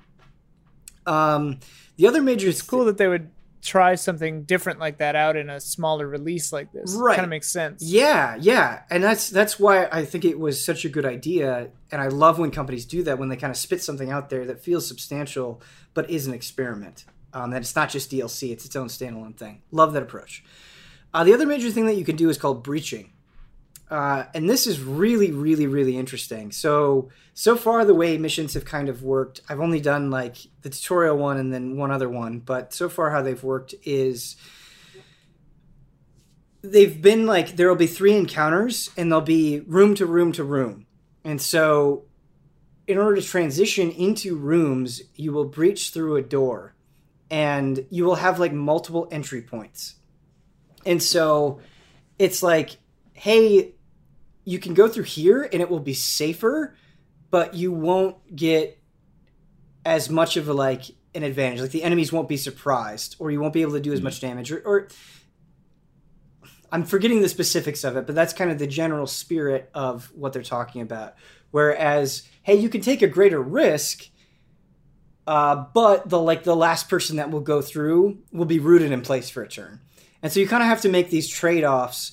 Or like, if you want to breach here, you're going to need an item, which like maybe between missions you'll have to go and you'll have to spend some of your credits on, so you'll have to take resources and uh, or like the breach there will be two different breach points and you can either split up your team or you can decide if it would be better to send them all in at once and so so far my knee-jerk reaction to that is i really love those decisions and it feels very much in the spirit of xcom of managing your resources weighing the pros and cons and it, it also feels very quick. You know you you can kind of see what your options are it's clear and then you just make a decision. But then that decision is very important because when you breach and you like let's say you surprise everybody you actually get like a free round of damage. So like oh, okay. the way it, it works from kind of like an in-universe standpoint is like you're busting in. And so you everybody gets a turn to kind of like take a shot at them. Um, Like in D and D. yeah like in d&d so i think your call on like d&d and initiative order and like like attacks of opportunity or like surprise Yeah. does kind of play into Can you still do. Overwatch even You though you don't have full turns? You can Oh, still okay. do Overwatch. So you get like you get two points, um, and you can use like some actions take one point, but like attacking takes one point. But if you do it first, it will end your turn for that character. Oh, okay. Yeah, yeah. There's another really interesting Like in D and D. yeah. There's another really interesting Not thing D&D. where yeah, in D and D you can attack and then move, but yeah. Yeah. Know, Anyway, um, there's another really interesting thing where you can subdue. So like you can run over because you're like police officers essentially. You can just go and choose to not kill them but knock them out. And what's Oh, interesting about this is I, I believe with subdue you're limited on the how often you could do it, but you have a 100% hit chance. And that can be really, really useful, especially again if you're trying to manipulate turn order and you're trying to get things that have lower health. Is be like, I'm just gonna run over, knock that dude out. Now he's out of the turn order. Um, Yeah. so that's really cool. And I think going to be gameplay benefits, kind of like, um, Monster Hunter kind of like Monster Hunter, sure. capture Uh, instead of kill. D and D. but like preserving him, preserving the guy. I, I haven't really gotten into how that plays out yet, uh, and hope to give. Like I'm, Do you have a hub like a base? you have a like in base, Elden? yep, and so you have a base where you can recruit people and you can research things and you can um, buy stuff. So you can buy like, like you don't necessarily know, but you can buy like a card, like a key card, like a security card. And it's like, hey, you're going to need this if you want to breach this specific door. So that's really Hmm. interesting. Like in Fire Emblem Three Houses, what? you can buy keys and chest. Oh, doors. sure. But I was like, there was Chest no, keys. there were no key cards in. Fire Emblem Three Houses. But sure. the yellow key card, Ben. Yeah. Um, but yeah, I, I feel kind of bad because I, I just got to play it a little bit today, and so I'm forgetting the specifics. Um, I'm going to be doing a stream actually next week where maybe I can refresh myself on some of the finer details. But I think the general point is whether I end up really liking this or thinking like, ah, they could have improved a lot of things. I'm still grateful that this exists, and like immediately it's interesting and it's like oh i see why you're playing around with this i see why you're doing this like i think if you're a fan of xcom you will appreciate what they're going for at the very least. Which is cool. And for ten bucks, for 10 bucks. Yeah i don't know how I, it's supposed to be 20 bucks but they've like slashed it Yeah. in half. It's on sale. Oh, i don't know how long Like a i don't know sale. how long that's going to last for. But yeah especially at $10 i super think this is worth looking into. Um, it's definitely grabbed me immediately so but yeah gonna be doing a stream on that next week please tune in um ian hey, talk to me about stronghold warlords I will. Um, quick shout out to two other games real fast. Before we leave is like a non-violent Civ game coming out soonish, I think. Yeah, Uh, where non-violent you- meaning like parlay with people or negotiate or No, uh, just there aren't enemies. Uh, okay. it's just about building up your little civilization on a planet and then getting to another island on that planet and then getting to another island and then eventually getting off that planet and starting it over on another planet Mm. uh, it's pretty cool and then a little puzzle game i checked out called filament uh, which you are a little robot inside things pulling a light cord around and you have to light up certain things in a certain order um, it was cool. I played it for like an hour, so I got a little taste of it. It was neat. But Stronghold Warlords, I'm excited about. Uh, a little afraid to be excited about it uh, because Stronghold 2 and 3 were awful. But I love Stronghold Crusader and I love Stronghold 1. I grew up playing those. Well, grew up. I don't know how old I was, but like I would play those a lot. And my sister and I would have LAN parties at my house and like play that game. hey ian Uh, ian huh. still young at heart man Yeah, yeah. Uh, but yeah, so Stronghold, if you don't know, they're uh, s- uh, castle building RTSs, real time strategy games. Um, and they've always been sort of niche, maybe. I don't know. Uh, Crusader was a little faster, a little more action based. Stronghold 1 was a little more sim esque, but it's never been like super heavy into that. Uh, Stronghold Warlords takes place in uh, eh, China, I think, Mm. um, and it um, yeah it focuses on some of the weaponry and design philosophies of I don't know what era, but of that sort of stuff. I played a preview build, which I guess was from PAX East or something. Um, it was really funny on my computer because I've got this dumbass monitor that's super ultra wide, and uh, it's a demo, so it doesn't have settings. So even though I set my windows to be 1080, it would still just fill my entire screen. And so like the top and bottom were kind of cut off, and everything was like spread out. It didn't like stretch it, but everything was spread out weird. And I was it was clear that it wasn't supposed to be happening that way. um, and some of the AI was a little, you know, it was definitely like an early build. Um, but what I love about it is it seems like they're going back to basics a little bit with some of the stuff that was great about one and Crusader and taking out some of the stuff that sucked from two and three. Like, uh, you can you still have like a build range, but it seemed a little less terrible. And Hmm. the walls, the way you can build walls is a lot more structured. You can build like half of the outer half of the wall, and you can make the middle as wide as you want, and then put the other half there. Destructibility stuff is simulated better. Um, yeah, but in the short taste that I played, it was cool. You got to interface with warlords that were other NPCs. They're sort of like city states in Civ. Um, if you've played Civ, where they're kind of like a little feudal lord over there, and you can, I think, through diplomacy or or combat, take them over. I just beat them in combat and took them over. But uh, then you can you can they're like your vassal then, and so you can have them like send a horse army at the enemy. Like you Hmm. click on the map and you spend like warlord points or what have you, and send you spend like 50 warlord points and be like attack these guys with your horse army and you attack them with your siege weapons and try to break this wall down be careful. Uh, the siege weapons do not discriminate. Uh, I blew up one of my own armies uh, with that thing. It, it like just targeted the wall and uh, blew up some of my guys. Uh, but it was a lot of fun, and it, it seems like a return to form. I'm hoping. I was really hopeful for Strongholds 2 and 3 and was kind of disappointed. Um, and maybe people modded it to make it more like the old ones. I don't know. But yeah, I've always loved this series, even through its faults. I even played Stronghold Kingdoms, which is their weird online ongoing one that's not very good. Um, but this one's got promise, and I'm excited about it. Do you think it will resonate with people who have no experience with Stronghold? Yeah, hopefully. Um, it the basics of RTSs are there. Mhm. Um, whether or not they're refined and uh, modern, you know, to modern standards, it remains to be seen when the game comes out.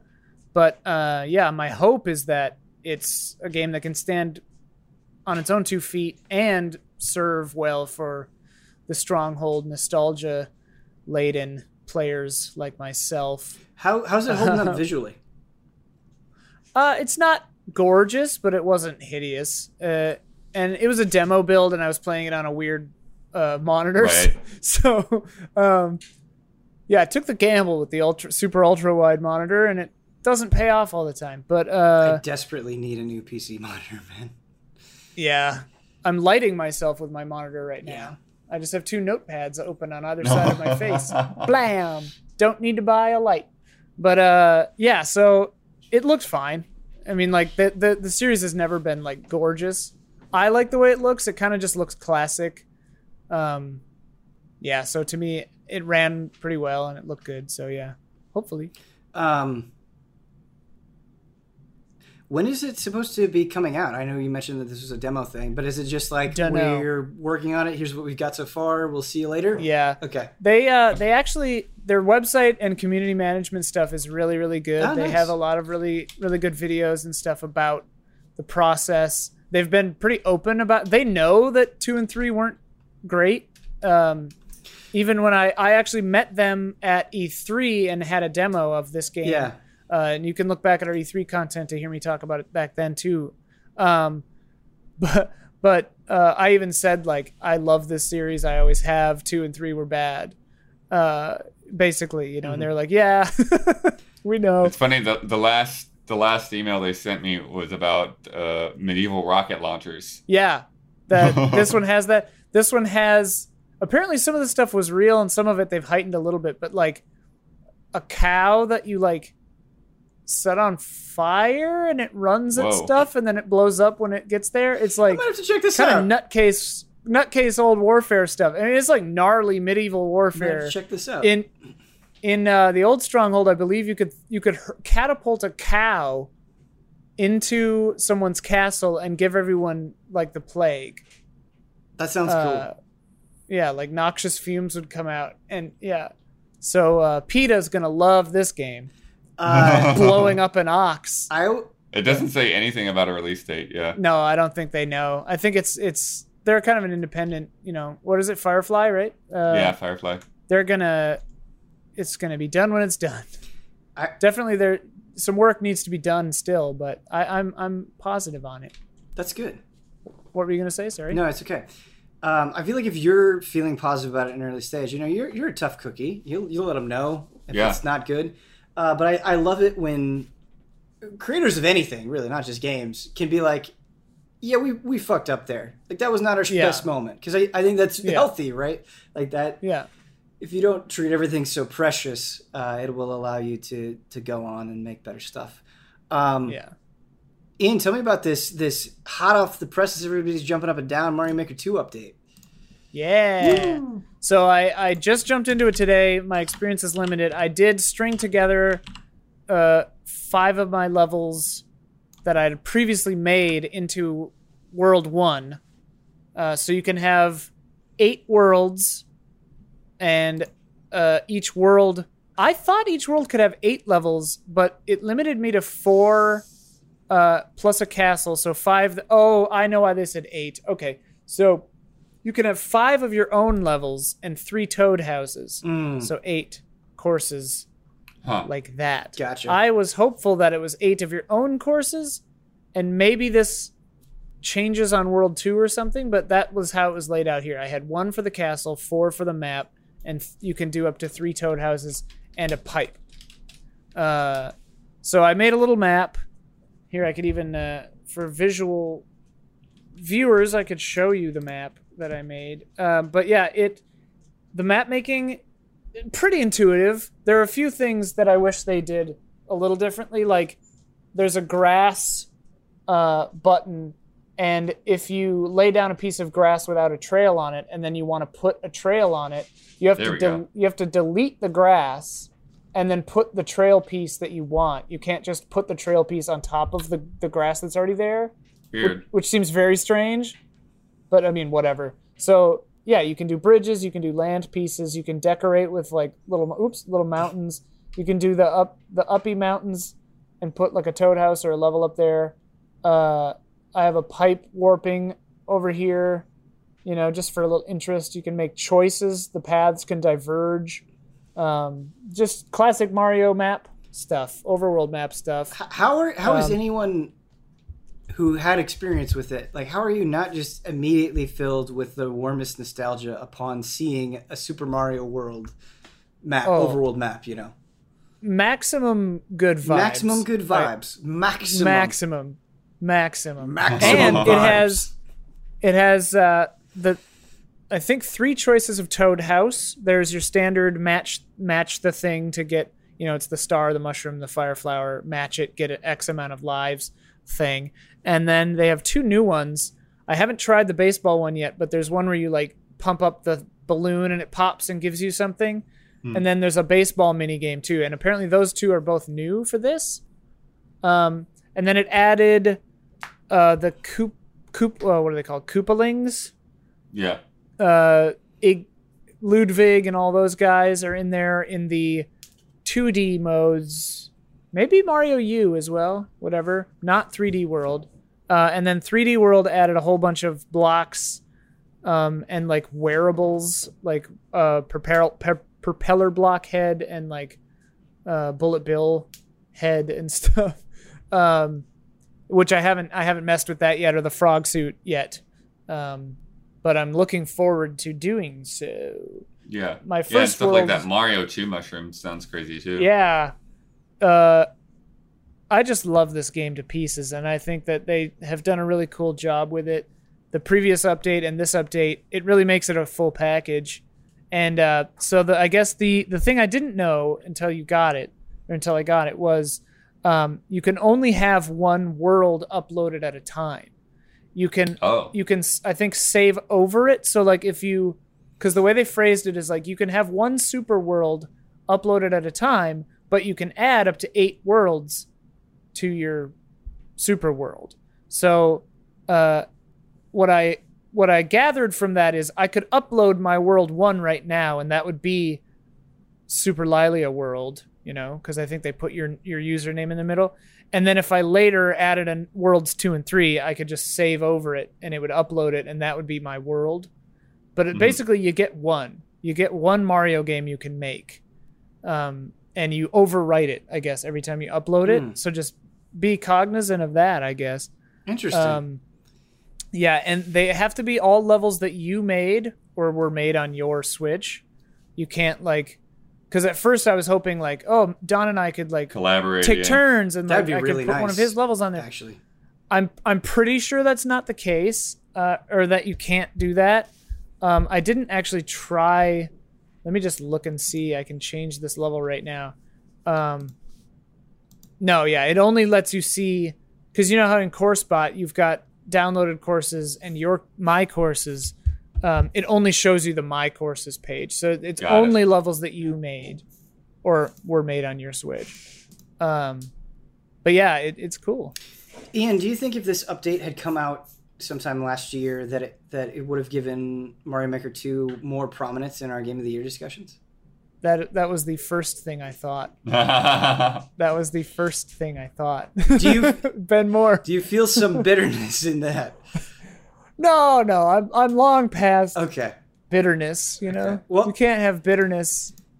I feel like I'm in a, in a rough when- spot with Mario Maker 2 because, like, you know, you and Don are these great level makers, and, like, I just haven't really put in the time to develop those skills. Mm-hmm. And, you know, I got all these other games to play, and it's like, this sounds amazing, but I just kind of feel a little bit of intimidation. Uh, jumping I would say in. Don is a great level maker. I just kind of throw Oh, things. you.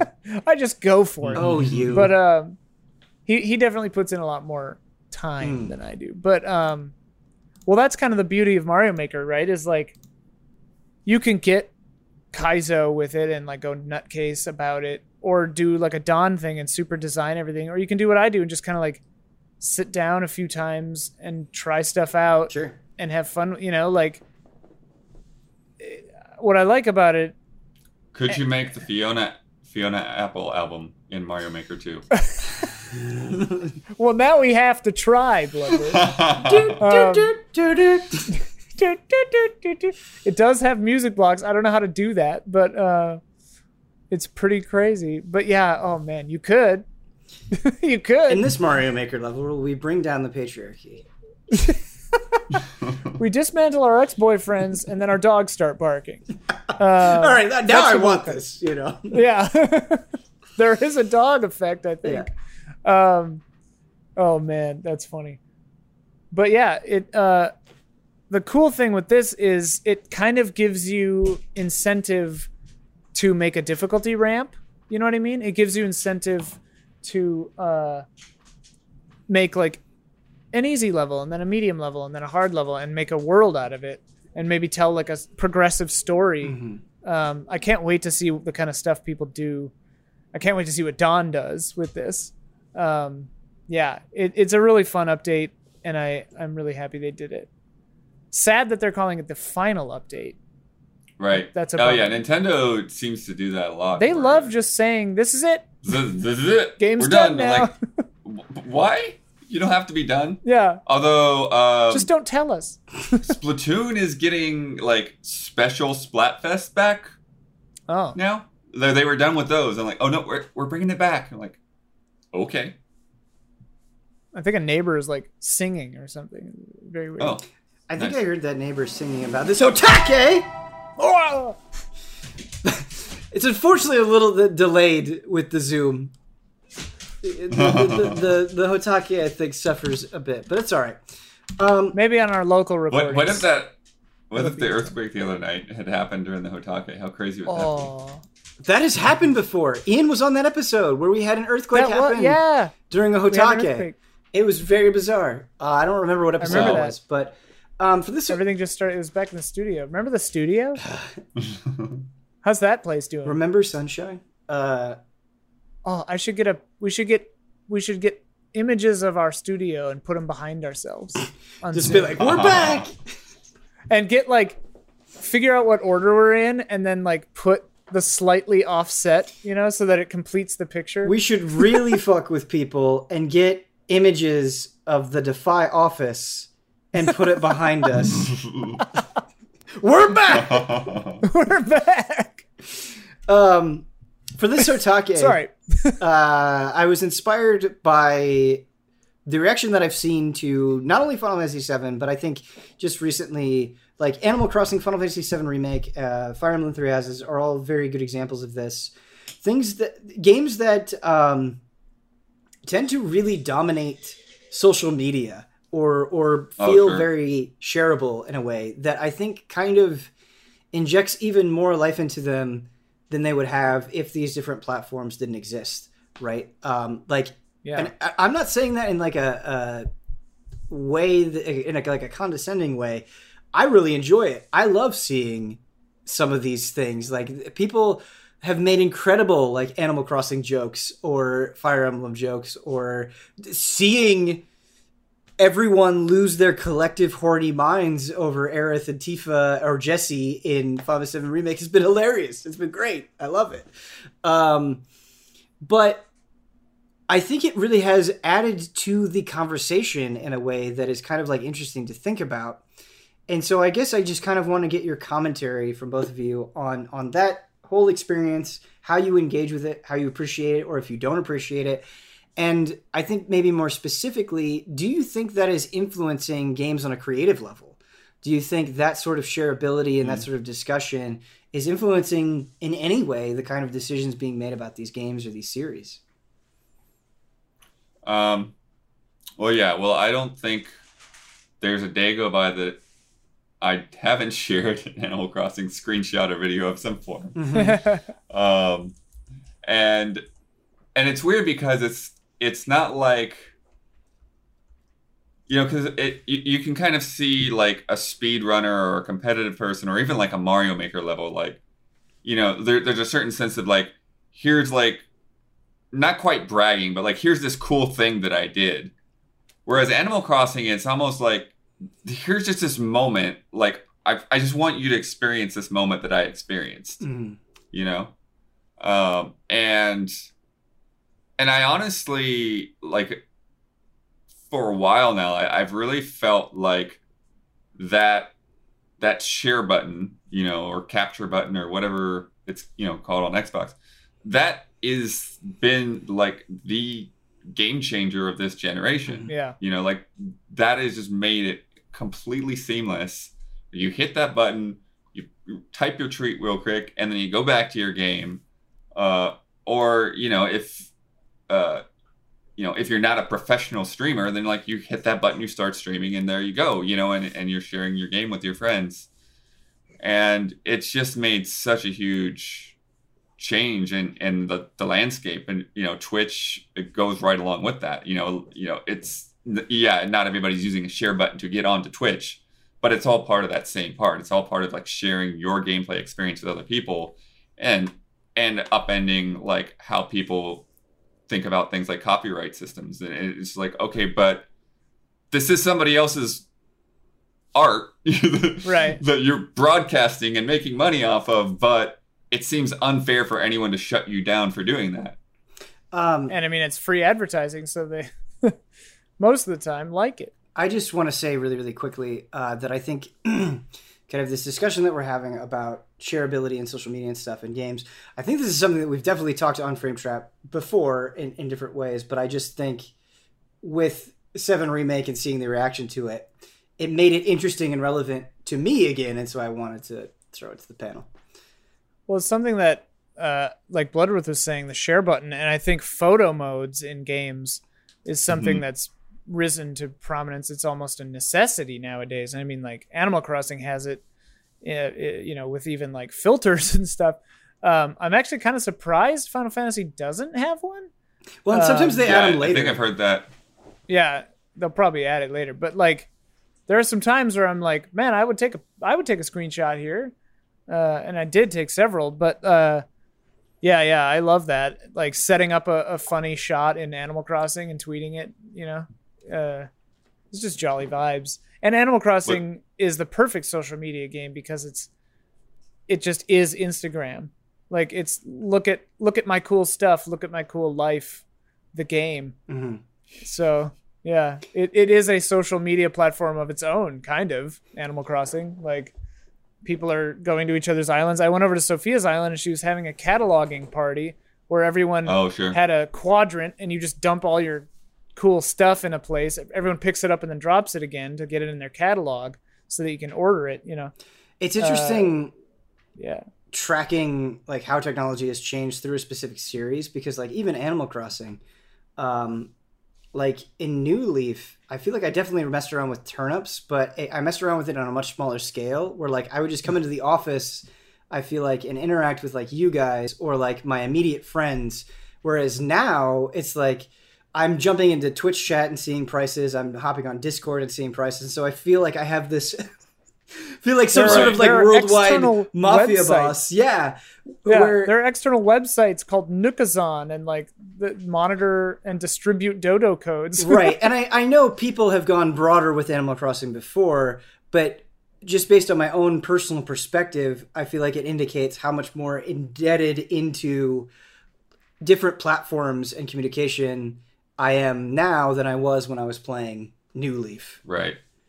Yeah. I mean, I definitely have had that social expansion from one game to the next, Yeah. right? So, like, you know, the first game, like you could only go to another person's town, you know, by having their memory card in the other slot. So, you know, it was very limited to like, okay, I'm going to go over to your house and we're going to visit each other's towns.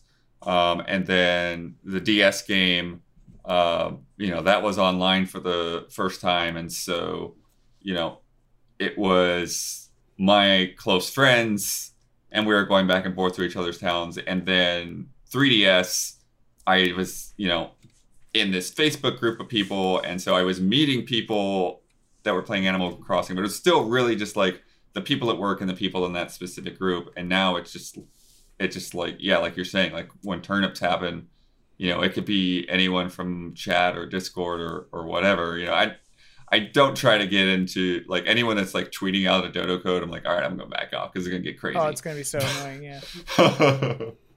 because the way that you go into towns is like the worst part about yes, that game. it's Yeah. awful. So bad. Um, but I think do you do you,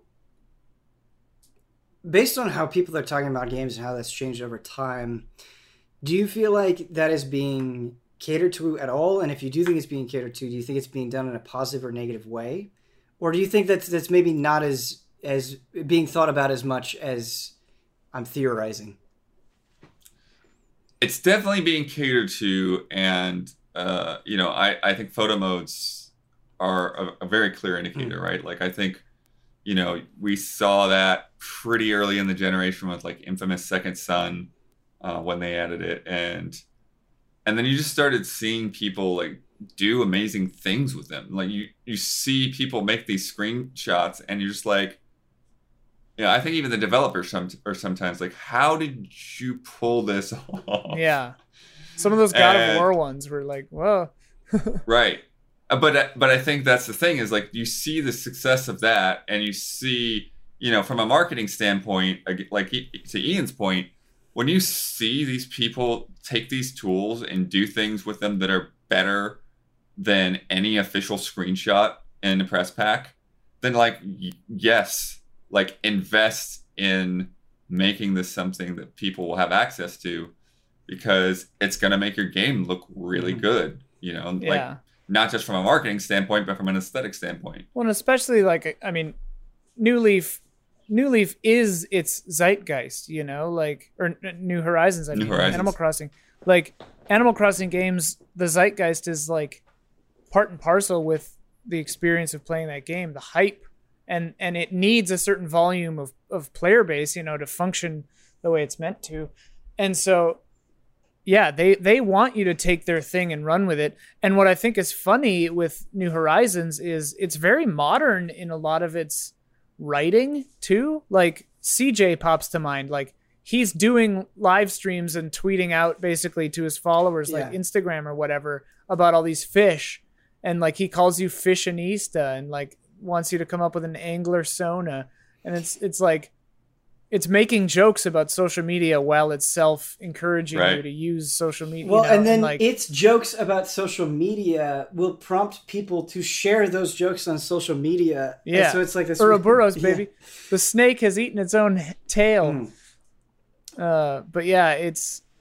Uh, I think it's really fun, and Animal Crossing does it in a very smart way, where it's all kind of just integrated, uh, in its in its own very Nintendo way. Like you said, like traveling to people's islands is so tedious, but when you get there, it's great.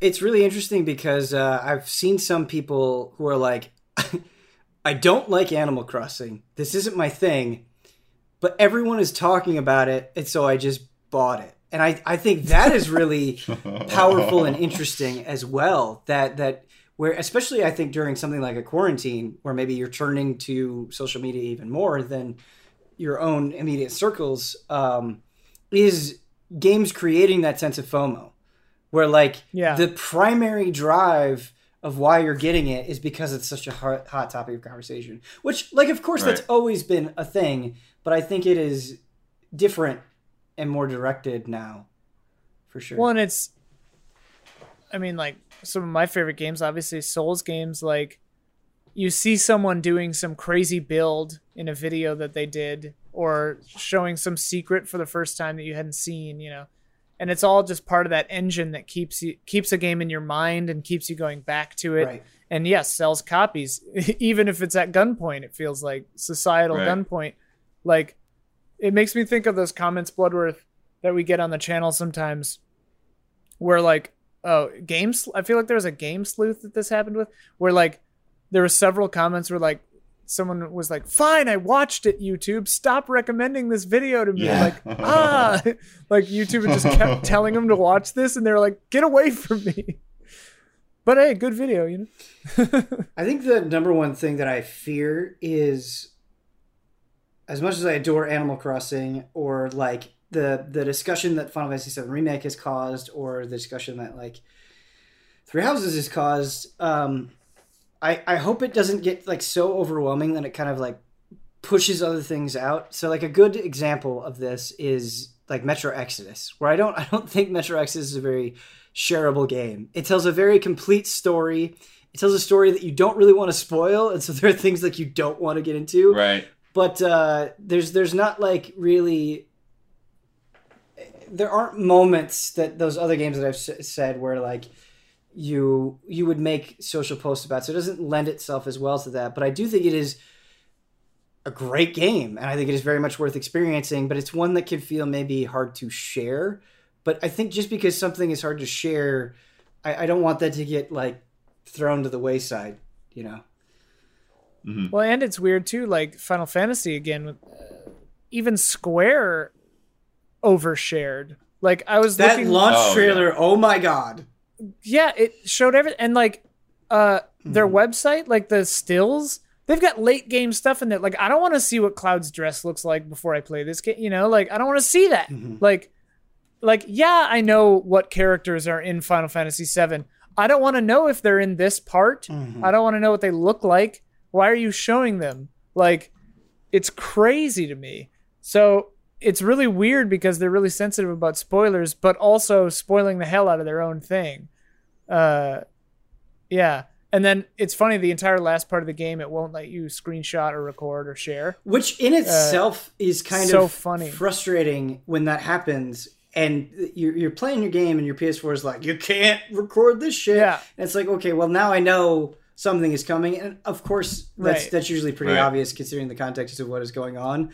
But Right. the, the warning feels like egregious in a way that it doesn't need to be, you know? Well, it's, yeah, it's like, it should tell you if you try. Yes. Like if you try to record it, it should say, you know, I mean, I guess the way the PS4 works, it has to be like recording paused or whatever because it's always recording, whatever. But Right. yes, I agree. It's it's too brazen. Yeah.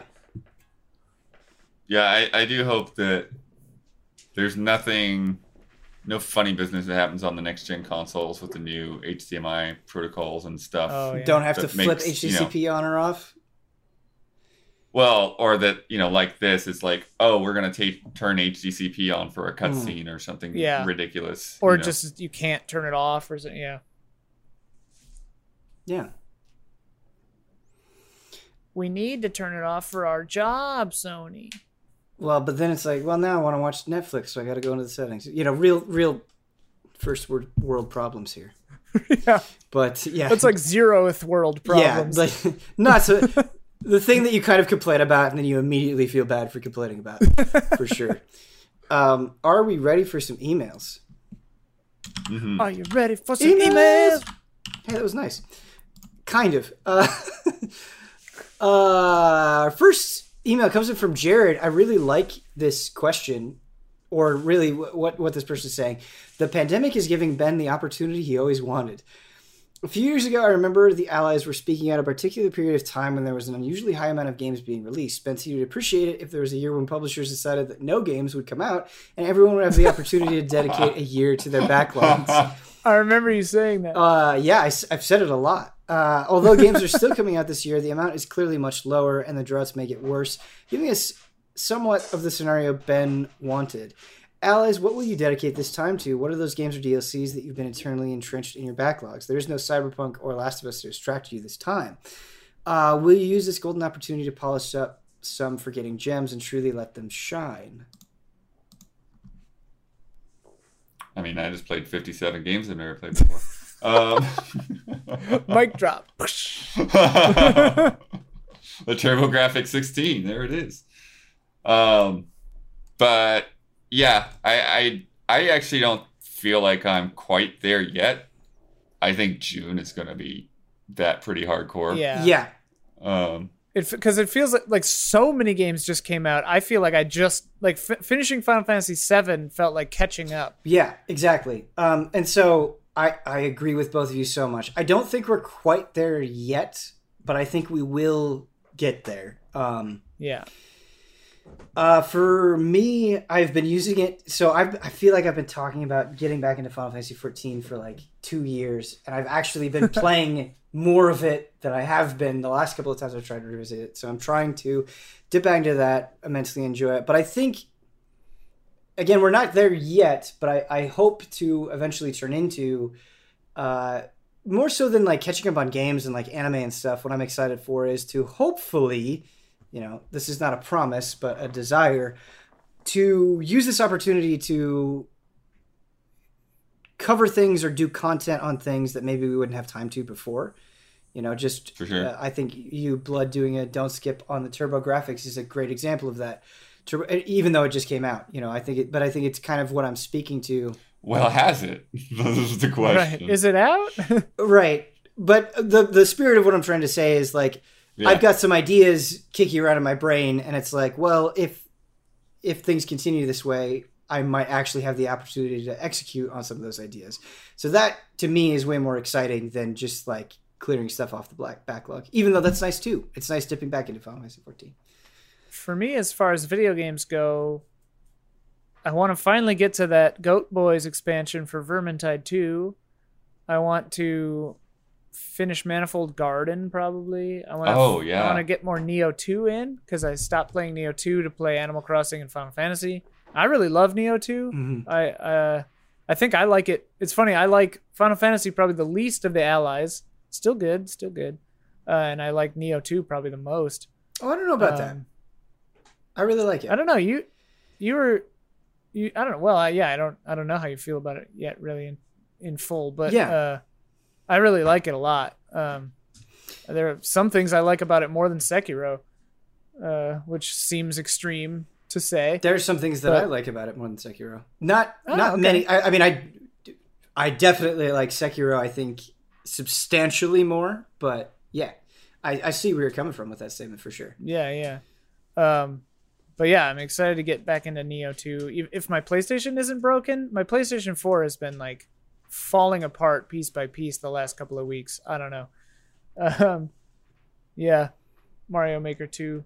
But mostly what I'm excited for, uh, now that my like burden of job games are completed for right now, uh, is watching some more movies. Mm. I feel like I haven't watched movies in a while. I subscribe to Criterion Channel and I've only used it twice. Uh, Got to make some more music too, you know, that kind of stuff. hmm But yeah, it's a good feeling.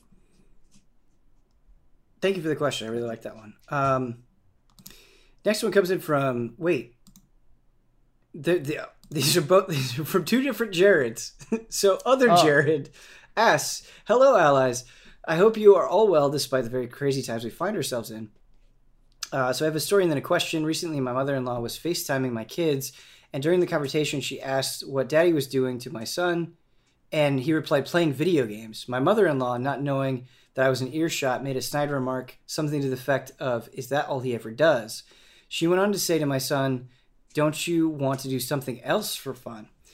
Now, I'm not saying this to try to paint her in a negative light. However, it got me thinking about the stereotypes against gamers and how it's not viewed by many as a respectable hobby in the same way as things like sports, movies, and countless other hobbies and recreational activities are. So, my question is Do you think gamers still face this type of behavior? If so, will this passion of ours ever be, ever be perceived differently by the masses? We'd like to hear your perspective on this, as I'm sure you can relate in some way. I often find myself wondering what people who don't play video games do. Cuz like to me if the choice is like playing video games or just sitting there watching BBT, it's like, well, at least a video game is like active. BBT is literally destroying your mind. Yeah, I was going to say mind riding. I was going to say mind Yeah. riding. Yeah. So, yeah. But I mean, like, live how you want to live. You know, do whatever you want. This this question is actually hard for me to grapple with because um, while I don't disagree that there's probably some negative perceptions depending on where you're at. It's so much better than it used to be. Like I, I, I, Yeah. it, Mhm. I think it is hard to deny that games as a whole are just way more pervasive in day to day life and accepted than they used to be. And so I think just kind of seeing that sea change over time, it's hard to feel like that's a common thing. And I feel like people are less and less embarrassed by um, yeah. games. I, I would say that yeah, any any like the mother-in-law, not to pile on the mother-in-law in this story, uh, but like an opinion like that is just not founded on a full knowledge. Uh, it, it- there's a bit of ignorance there because like from almost any angle you look at it, video gaming is worthwhile. You know, like it's an artistic endeavor. It's massively successful business endeavor. Uh, so like you know, sure if if there's someone who's playing video games to a problematic extent where they're like never moving, yeah, there's a concern there. But like I think by and large that's not how people are digesting video games. And so like yeah, it's not really anything to shake a stick at.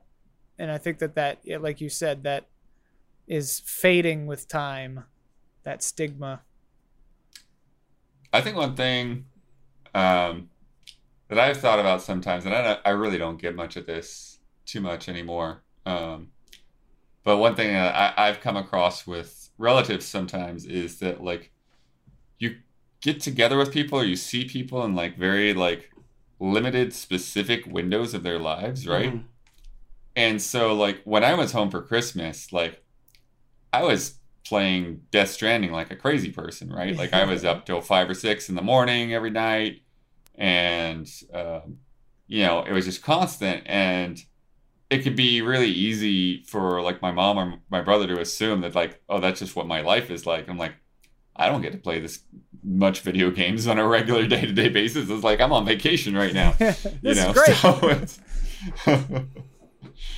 and even that it's like i you know i'm try to be mindful a lot of the time of like well when other people are awake then you know i'm gonna do something else and so it's like i'm playing like this because like this is the time that i can play is like in the middle of the night when i'm you know not gonna be doing other things or there's not gonna be you know toddlers in the house or whatever yeah. The funny thing that always happens to me with relatives uh, is I don't talk to them very much, and then when I do, they seem to forget what I do, and they just assume that I make video games, and it's like, no, I don't, I don't, don't make games. When we worked at game trailers, I had to explain every single time that we don't make game trailers. yeah, I can see Uh, that confusion though. Yeah, that, that Oh, yeah. confusion was very easy. And then eventually I was just like, yeah, yeah, kind of. Yep. yes. Explaining my job now is even more nebulous. I'm just like, yeah, we make videos and stuff. eh, Right. Yes, I am. Mostly about video games. I am responsible for the Seven remake. Yes, that was me. I did that. yeah, that was that was us. Yeah. Um, our last email, uh, and this is a, a nice contentious one, I think, to end it off with, is uh, from John. He says, Hi, allies. It has been six months since the huge outcry about Blizzard banning Blitzchung from Hearthstone. As many know, there were mm. calls for protesting Blizzard at this year's BlizzCon, which eventually led to an apology that was deemed by many to be fairly weak. Since then, business has gone pretty much back to normal, with many returning to play Blizzard games and forgetting about the whole incident. Another instance was the report of sexual harassment at Riot Games that happened last year as well. It led to restructuring, supposedly, but little else has been said about it, and many remain excited for their upcoming games. This leads to my question How can companies be held responsible for their issues when the public eye quickly turns to whatever else soon starts trending? It seems almost impossible for legitimate protest against companies to have long term effects when everyone moves on in the blink of an eye. Much love and thank you for answering. riot had a huge payout didn't they They definitely had to like do that's still ongoing Yeah. I think sometimes some of those consequences just aren't in the public eye. Like even with like Blizzard, like um, I I think just a lot of that stuff is just things that we're not going to be privy to what actually went on behind the scenes. It's it's a funny thing because it's like I was just thinking, I'm like, have I played a Blizzard game since that happened? Probably not, but I wasn't playing them bef- like for a while before that either. so it's just incidental, you know. I still like Diablo three, uh, but like, yeah, it's a weird one. Like the way they reacted about the China stuff was just so wrong, and like it's funny because it's like well yeah obviously they want to get into china. It's a huge market. And if they could if they could get into asian markets the american market would like be meaningless basically if they were if they had any foothold there because it's just a way bigger market uh and riot you know. Like they're huge in asian markets. And america is like three or something percent of if that or something you know like not a huge i don't know the actual figures but not a huge margin of their you know bottom line. Uh but yeah it, it is funny because everything just moves on so fast and the world we live in right now like you know they say the 24 hour news cycle changed everything but now it's like it's like the 25 minute news cycle i feel like some of these days where it's just like things it's day to day hour to hour things change I don't know, man. Sometimes I wish the 25 minutes people would move on. wow It's cable news. They'll harp on the Oh, same yeah. stupid Well- quote all day. that's because it's all just like they gotta make money but like yeah it's weird Eh, there's no real answer to it i don't know like the populace the general public i don't think cares about most stuff like they don't care about the sexual harassment at riot. They don't care about what blizzard does with china. They just want to play their games that they like. Like hmm a, a, a, a percentage probably doesn't even hear about it because they don't care to the extent that they just play league and they don't read the news about it you know unless it's like a character announcement or something if that.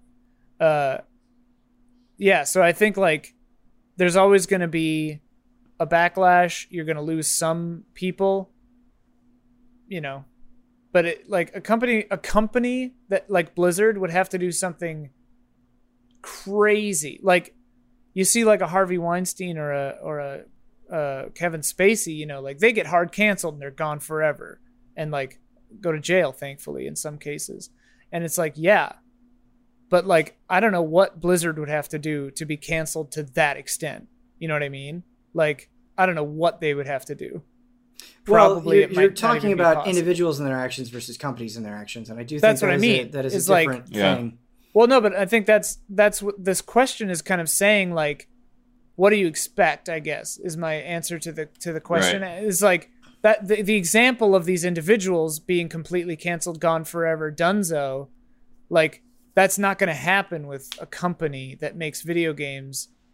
I don't think unless they did something so egregious or went out of business that they went out of you know Well, you know and in a way too, like you are generalizing to a huge extent because the company didn't do this. Right. You know, like the the company was also victims of what the company Right. did. Like it's you know it's uh, there are individuals within that, and you only talk about it in terms of Riot Games or Blizzard because you you don't have much more information to go off of, Right. And you don't know these people, you know, from anyone else. So and in the cases when it is like a, a human being at a company like they get fired most of the time you know so like then the company can recover um, but in the yeah in the blizzard case it was kind of a ne- in the riot case there's sort of a nebulous thing where it's like a more of a widespread thing or a knee-jerk reaction by whoever we don't know.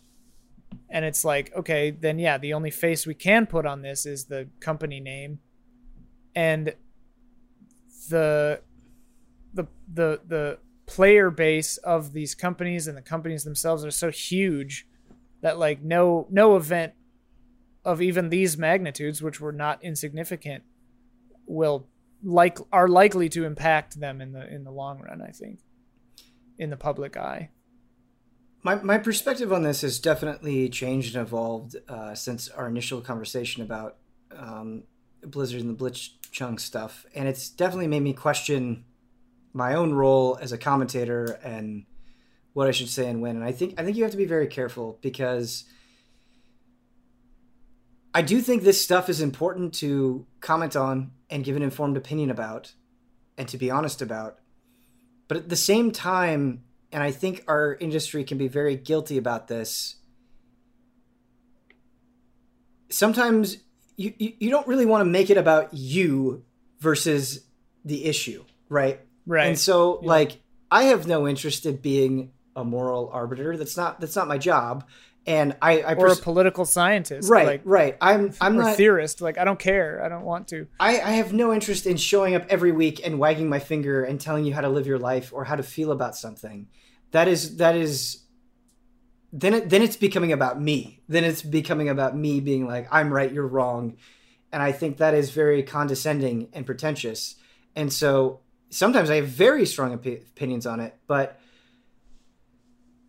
I think at the same time you you sort of have to navigate these waters where you recognize that this is a problem and you don't like it, but you're also I, I think removing your own feelings from it sometimes where it's like I can't I'm going to cover this thing and I can't expect you to feel exactly how I feel about it, right? Right. Right? Like I'm giving you information that is about the product, not necessarily about the decisions that came behind it. And I do think it's important to talk about those decisions, but I think there can be a clear differentiation between the the two. Um, mm-hmm. And I think as a company and as people who do commentate on video game news in the industry, I think it is important to give our opinion. But I think if we obsess over something too much or go on for something for too long, I think then it becomes about us and not the issue. You know, sometimes I think an issue will happen, we'll say our piece on it, and then we'll move on because we don't want to force it or we don't want to just come across like, "Hey guys, we're right, right?" You know, like that that, well, that doesn't read well to me.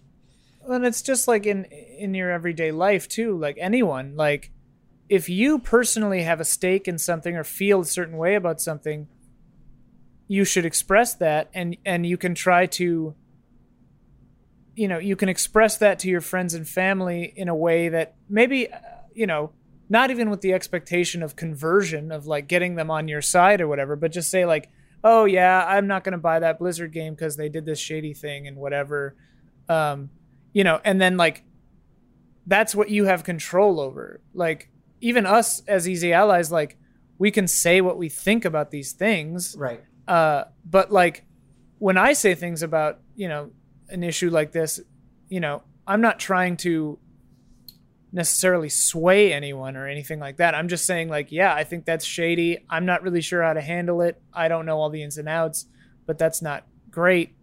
Um, and then like, you have to extend that to like you can feel you can feel a, a, personal frustration that there is no change. You know that right. that Blizzard suffers no consequence.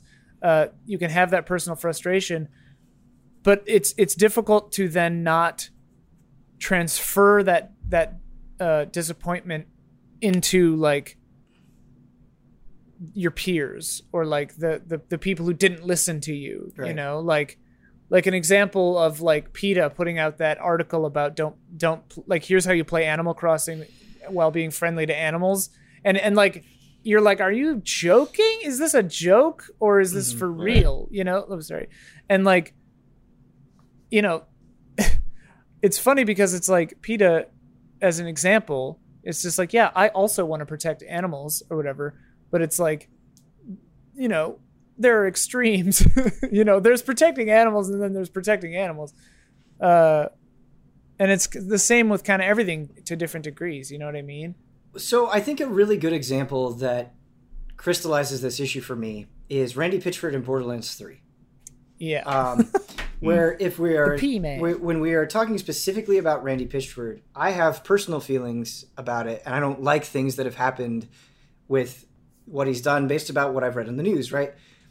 I think yeah. you can have an evaluation of Borderlands Three that is completely removed from that. And right. I think what we're doing as critics is we are separating those things and trust that you are making your own opinion. Like I don't want to make your own opinion for you. What I imagine that you're doing as a consumer is you're taking commentary on Gearbox as a company and the evaluation of Borderlands 3 and you're arriving at your own decision with what you're comfortable with, right? Right. Um, and I, I do think you can separate those things. And I don't necessarily think a separation of those things is like cowardice or being afraid to speak or whatever. It's just like giving you information that you need to make a decision. And I think sometimes we also understand, I, I think, kind of a role in things. Like we will talk about things and we'll talk about contentious things, we'll talk about touchy subjects, but we're also not the ones who are going and doing interviews or coming up with scoops with things or that sort of thing. That's that's not a role that we have carved out for ourselves, you know. And you can be critical of that, uh, but sometimes I think we lean on other people's areas of expertise as opposed to our own because we're not doing that work. Well, and like it comes into like the theory of crit- critique, right? Where it's like, are you are you judging something in a vacuum, or are you are you are you are you playing Borderlands three and then writing a review of Borderlands three, or are you playing Borderlands three and then analyzing the socio-political landscape in which Borderlands three came right. to be, and I think and you commenting on that, yeah. and it's like the review is for the game bitching about it on the podcast it can involve the socio-political landscape if you want. Like they're they're different entities, they're different vehicles. Like yeah. if every different review context, was like yeah. Pitchford's a doink, like it's like who cares? Like whatever. Right. Like, and talk it's, about the shotguns. Right, right, right, right. And I do think it, it, it you do as a, as a writer, you do have to kind of ask that of yourself sometimes where it's like if I'm saying Pitchford's a doink, am I really contributing to this conversation in a meaningful way, or am I just saying something that everybody already knows? Right, right. As Sure. we all, kn- I mean, like, uh, sh- should our, I mean, maybe it should. I don't know, but maybe like the Diablo Four review in seven years when that comes out should be like. We may not always agree with Blizzard's but- business practices, but if you do- dang, if you this do is that, a cool game. It just feels like, Like- you're just doing that to cover your own ass. And You're just like, doing it to cover your own ass. You know yeah. what happened, like, Yeah, or you don't mm-hmm. care, or you don't you care, never care, or you don't care, right? like yeah and, yeah, yeah and like the thing that people forget also the, the flip side of all of this is like every word that every human being says or writes is their opinion Mm-hmm. and like you have your own opinion and your own opinion extends into listening as well like when you're hearing someone else's opinion you're taking that in with your own opinion and it's like if yours doesn't mesh with that other person's that's okay yeah, that's just two different human beings yeah, doing their opinions. That's what we all do all the time. Yeah. right. And I think it can be difficult depending on the the platform that you have, but uh, Yeah. yeah, I, I I agree with the general sentiment. Yeah. I think that's going to do it for Frame Trap. Um, I feel like this is one of those conversations where, like, I don't, I don't want to downplay the seriousness of these issues. Um, No. right. I don't, I don't want to say that the Blizzard controversy was not important. It was important. I've, I, I still have very strong feelings about it. I don't want to say that like sexual abuse scandals are at, at like Riot or any other industry or even issues of crunch are not not important. Um, but I think it is. I, I do think it is important, and what I'm trying to highlight in this specific email is how you talk about those things, how you present yourself, how you choose to present yourself, what you choose to make it about, how long you talk about those things are also all very important decisions.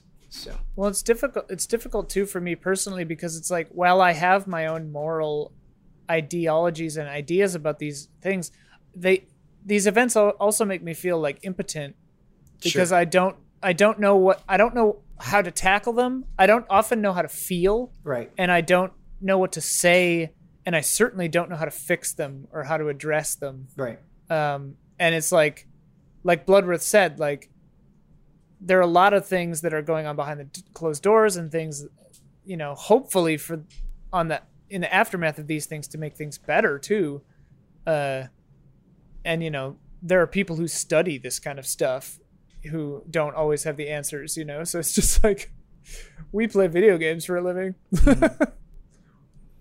yeah. yeah, it's hard. It's hard because I think Easy Allies does um, bounce between so many different types of tones. Um, yeah, mm-hmm. which yeah. which I think you kind of need to uh, in a way, but uh, yeah, it can it can create some dissonance for sure. I think that's going to do it from French. Ludo narrative. I think that's going to do it from French. Thank you so much. This was uh, an inspiriting conversation, Ian Hinck and uh, Daniel Bloodworth. Always fun. Yeah. Felt. Thanks for having us. Yeah. Thanks for having power. Yeah, yeah. we had a meeting earlier. My power went out, and it was awful. Uh, but it didn't go out during this recording, which is awesome. Yeah, I was saying to Omar, I was like, because I had this was on the schedule for seven, and I was just like, I we might be shooting. Yeah. His power went out at three in the middle of our meeting, and I haven't heard from him since. Yeah, we had to he shoot this podcast like an hour and a half later than we intended to. Yeah, it's but it's eleven forty p.m. right Oh now. Jesus, I did not know. uh, that's gonna do it for Trap. If you would like to write in, if you'd like us to mull over your question, uh, please email askeasyallies at gmail.com. One more time, that is askeasyallies at gmail.com. If you want to find out more about us, we do a bunch of wonderful things. We're going to be doing a bunch of more wonderful things. Uh, if you want to keep up to date with everything that we do, please go to patreon.com slash easyallies where you can consider supporting us. Patreon is something that we very much rely on to continue doing these things. Um, and so if you like what you hear, uh, please check that out. Also, uh, if you want to get uh, this wonderful podcast early as well as the Easy Allies podcast early, please consider uh, subscribing to the $5 tier where you can get this stuff a couple of days early. And uh, yeah, that'll just about do it until next time.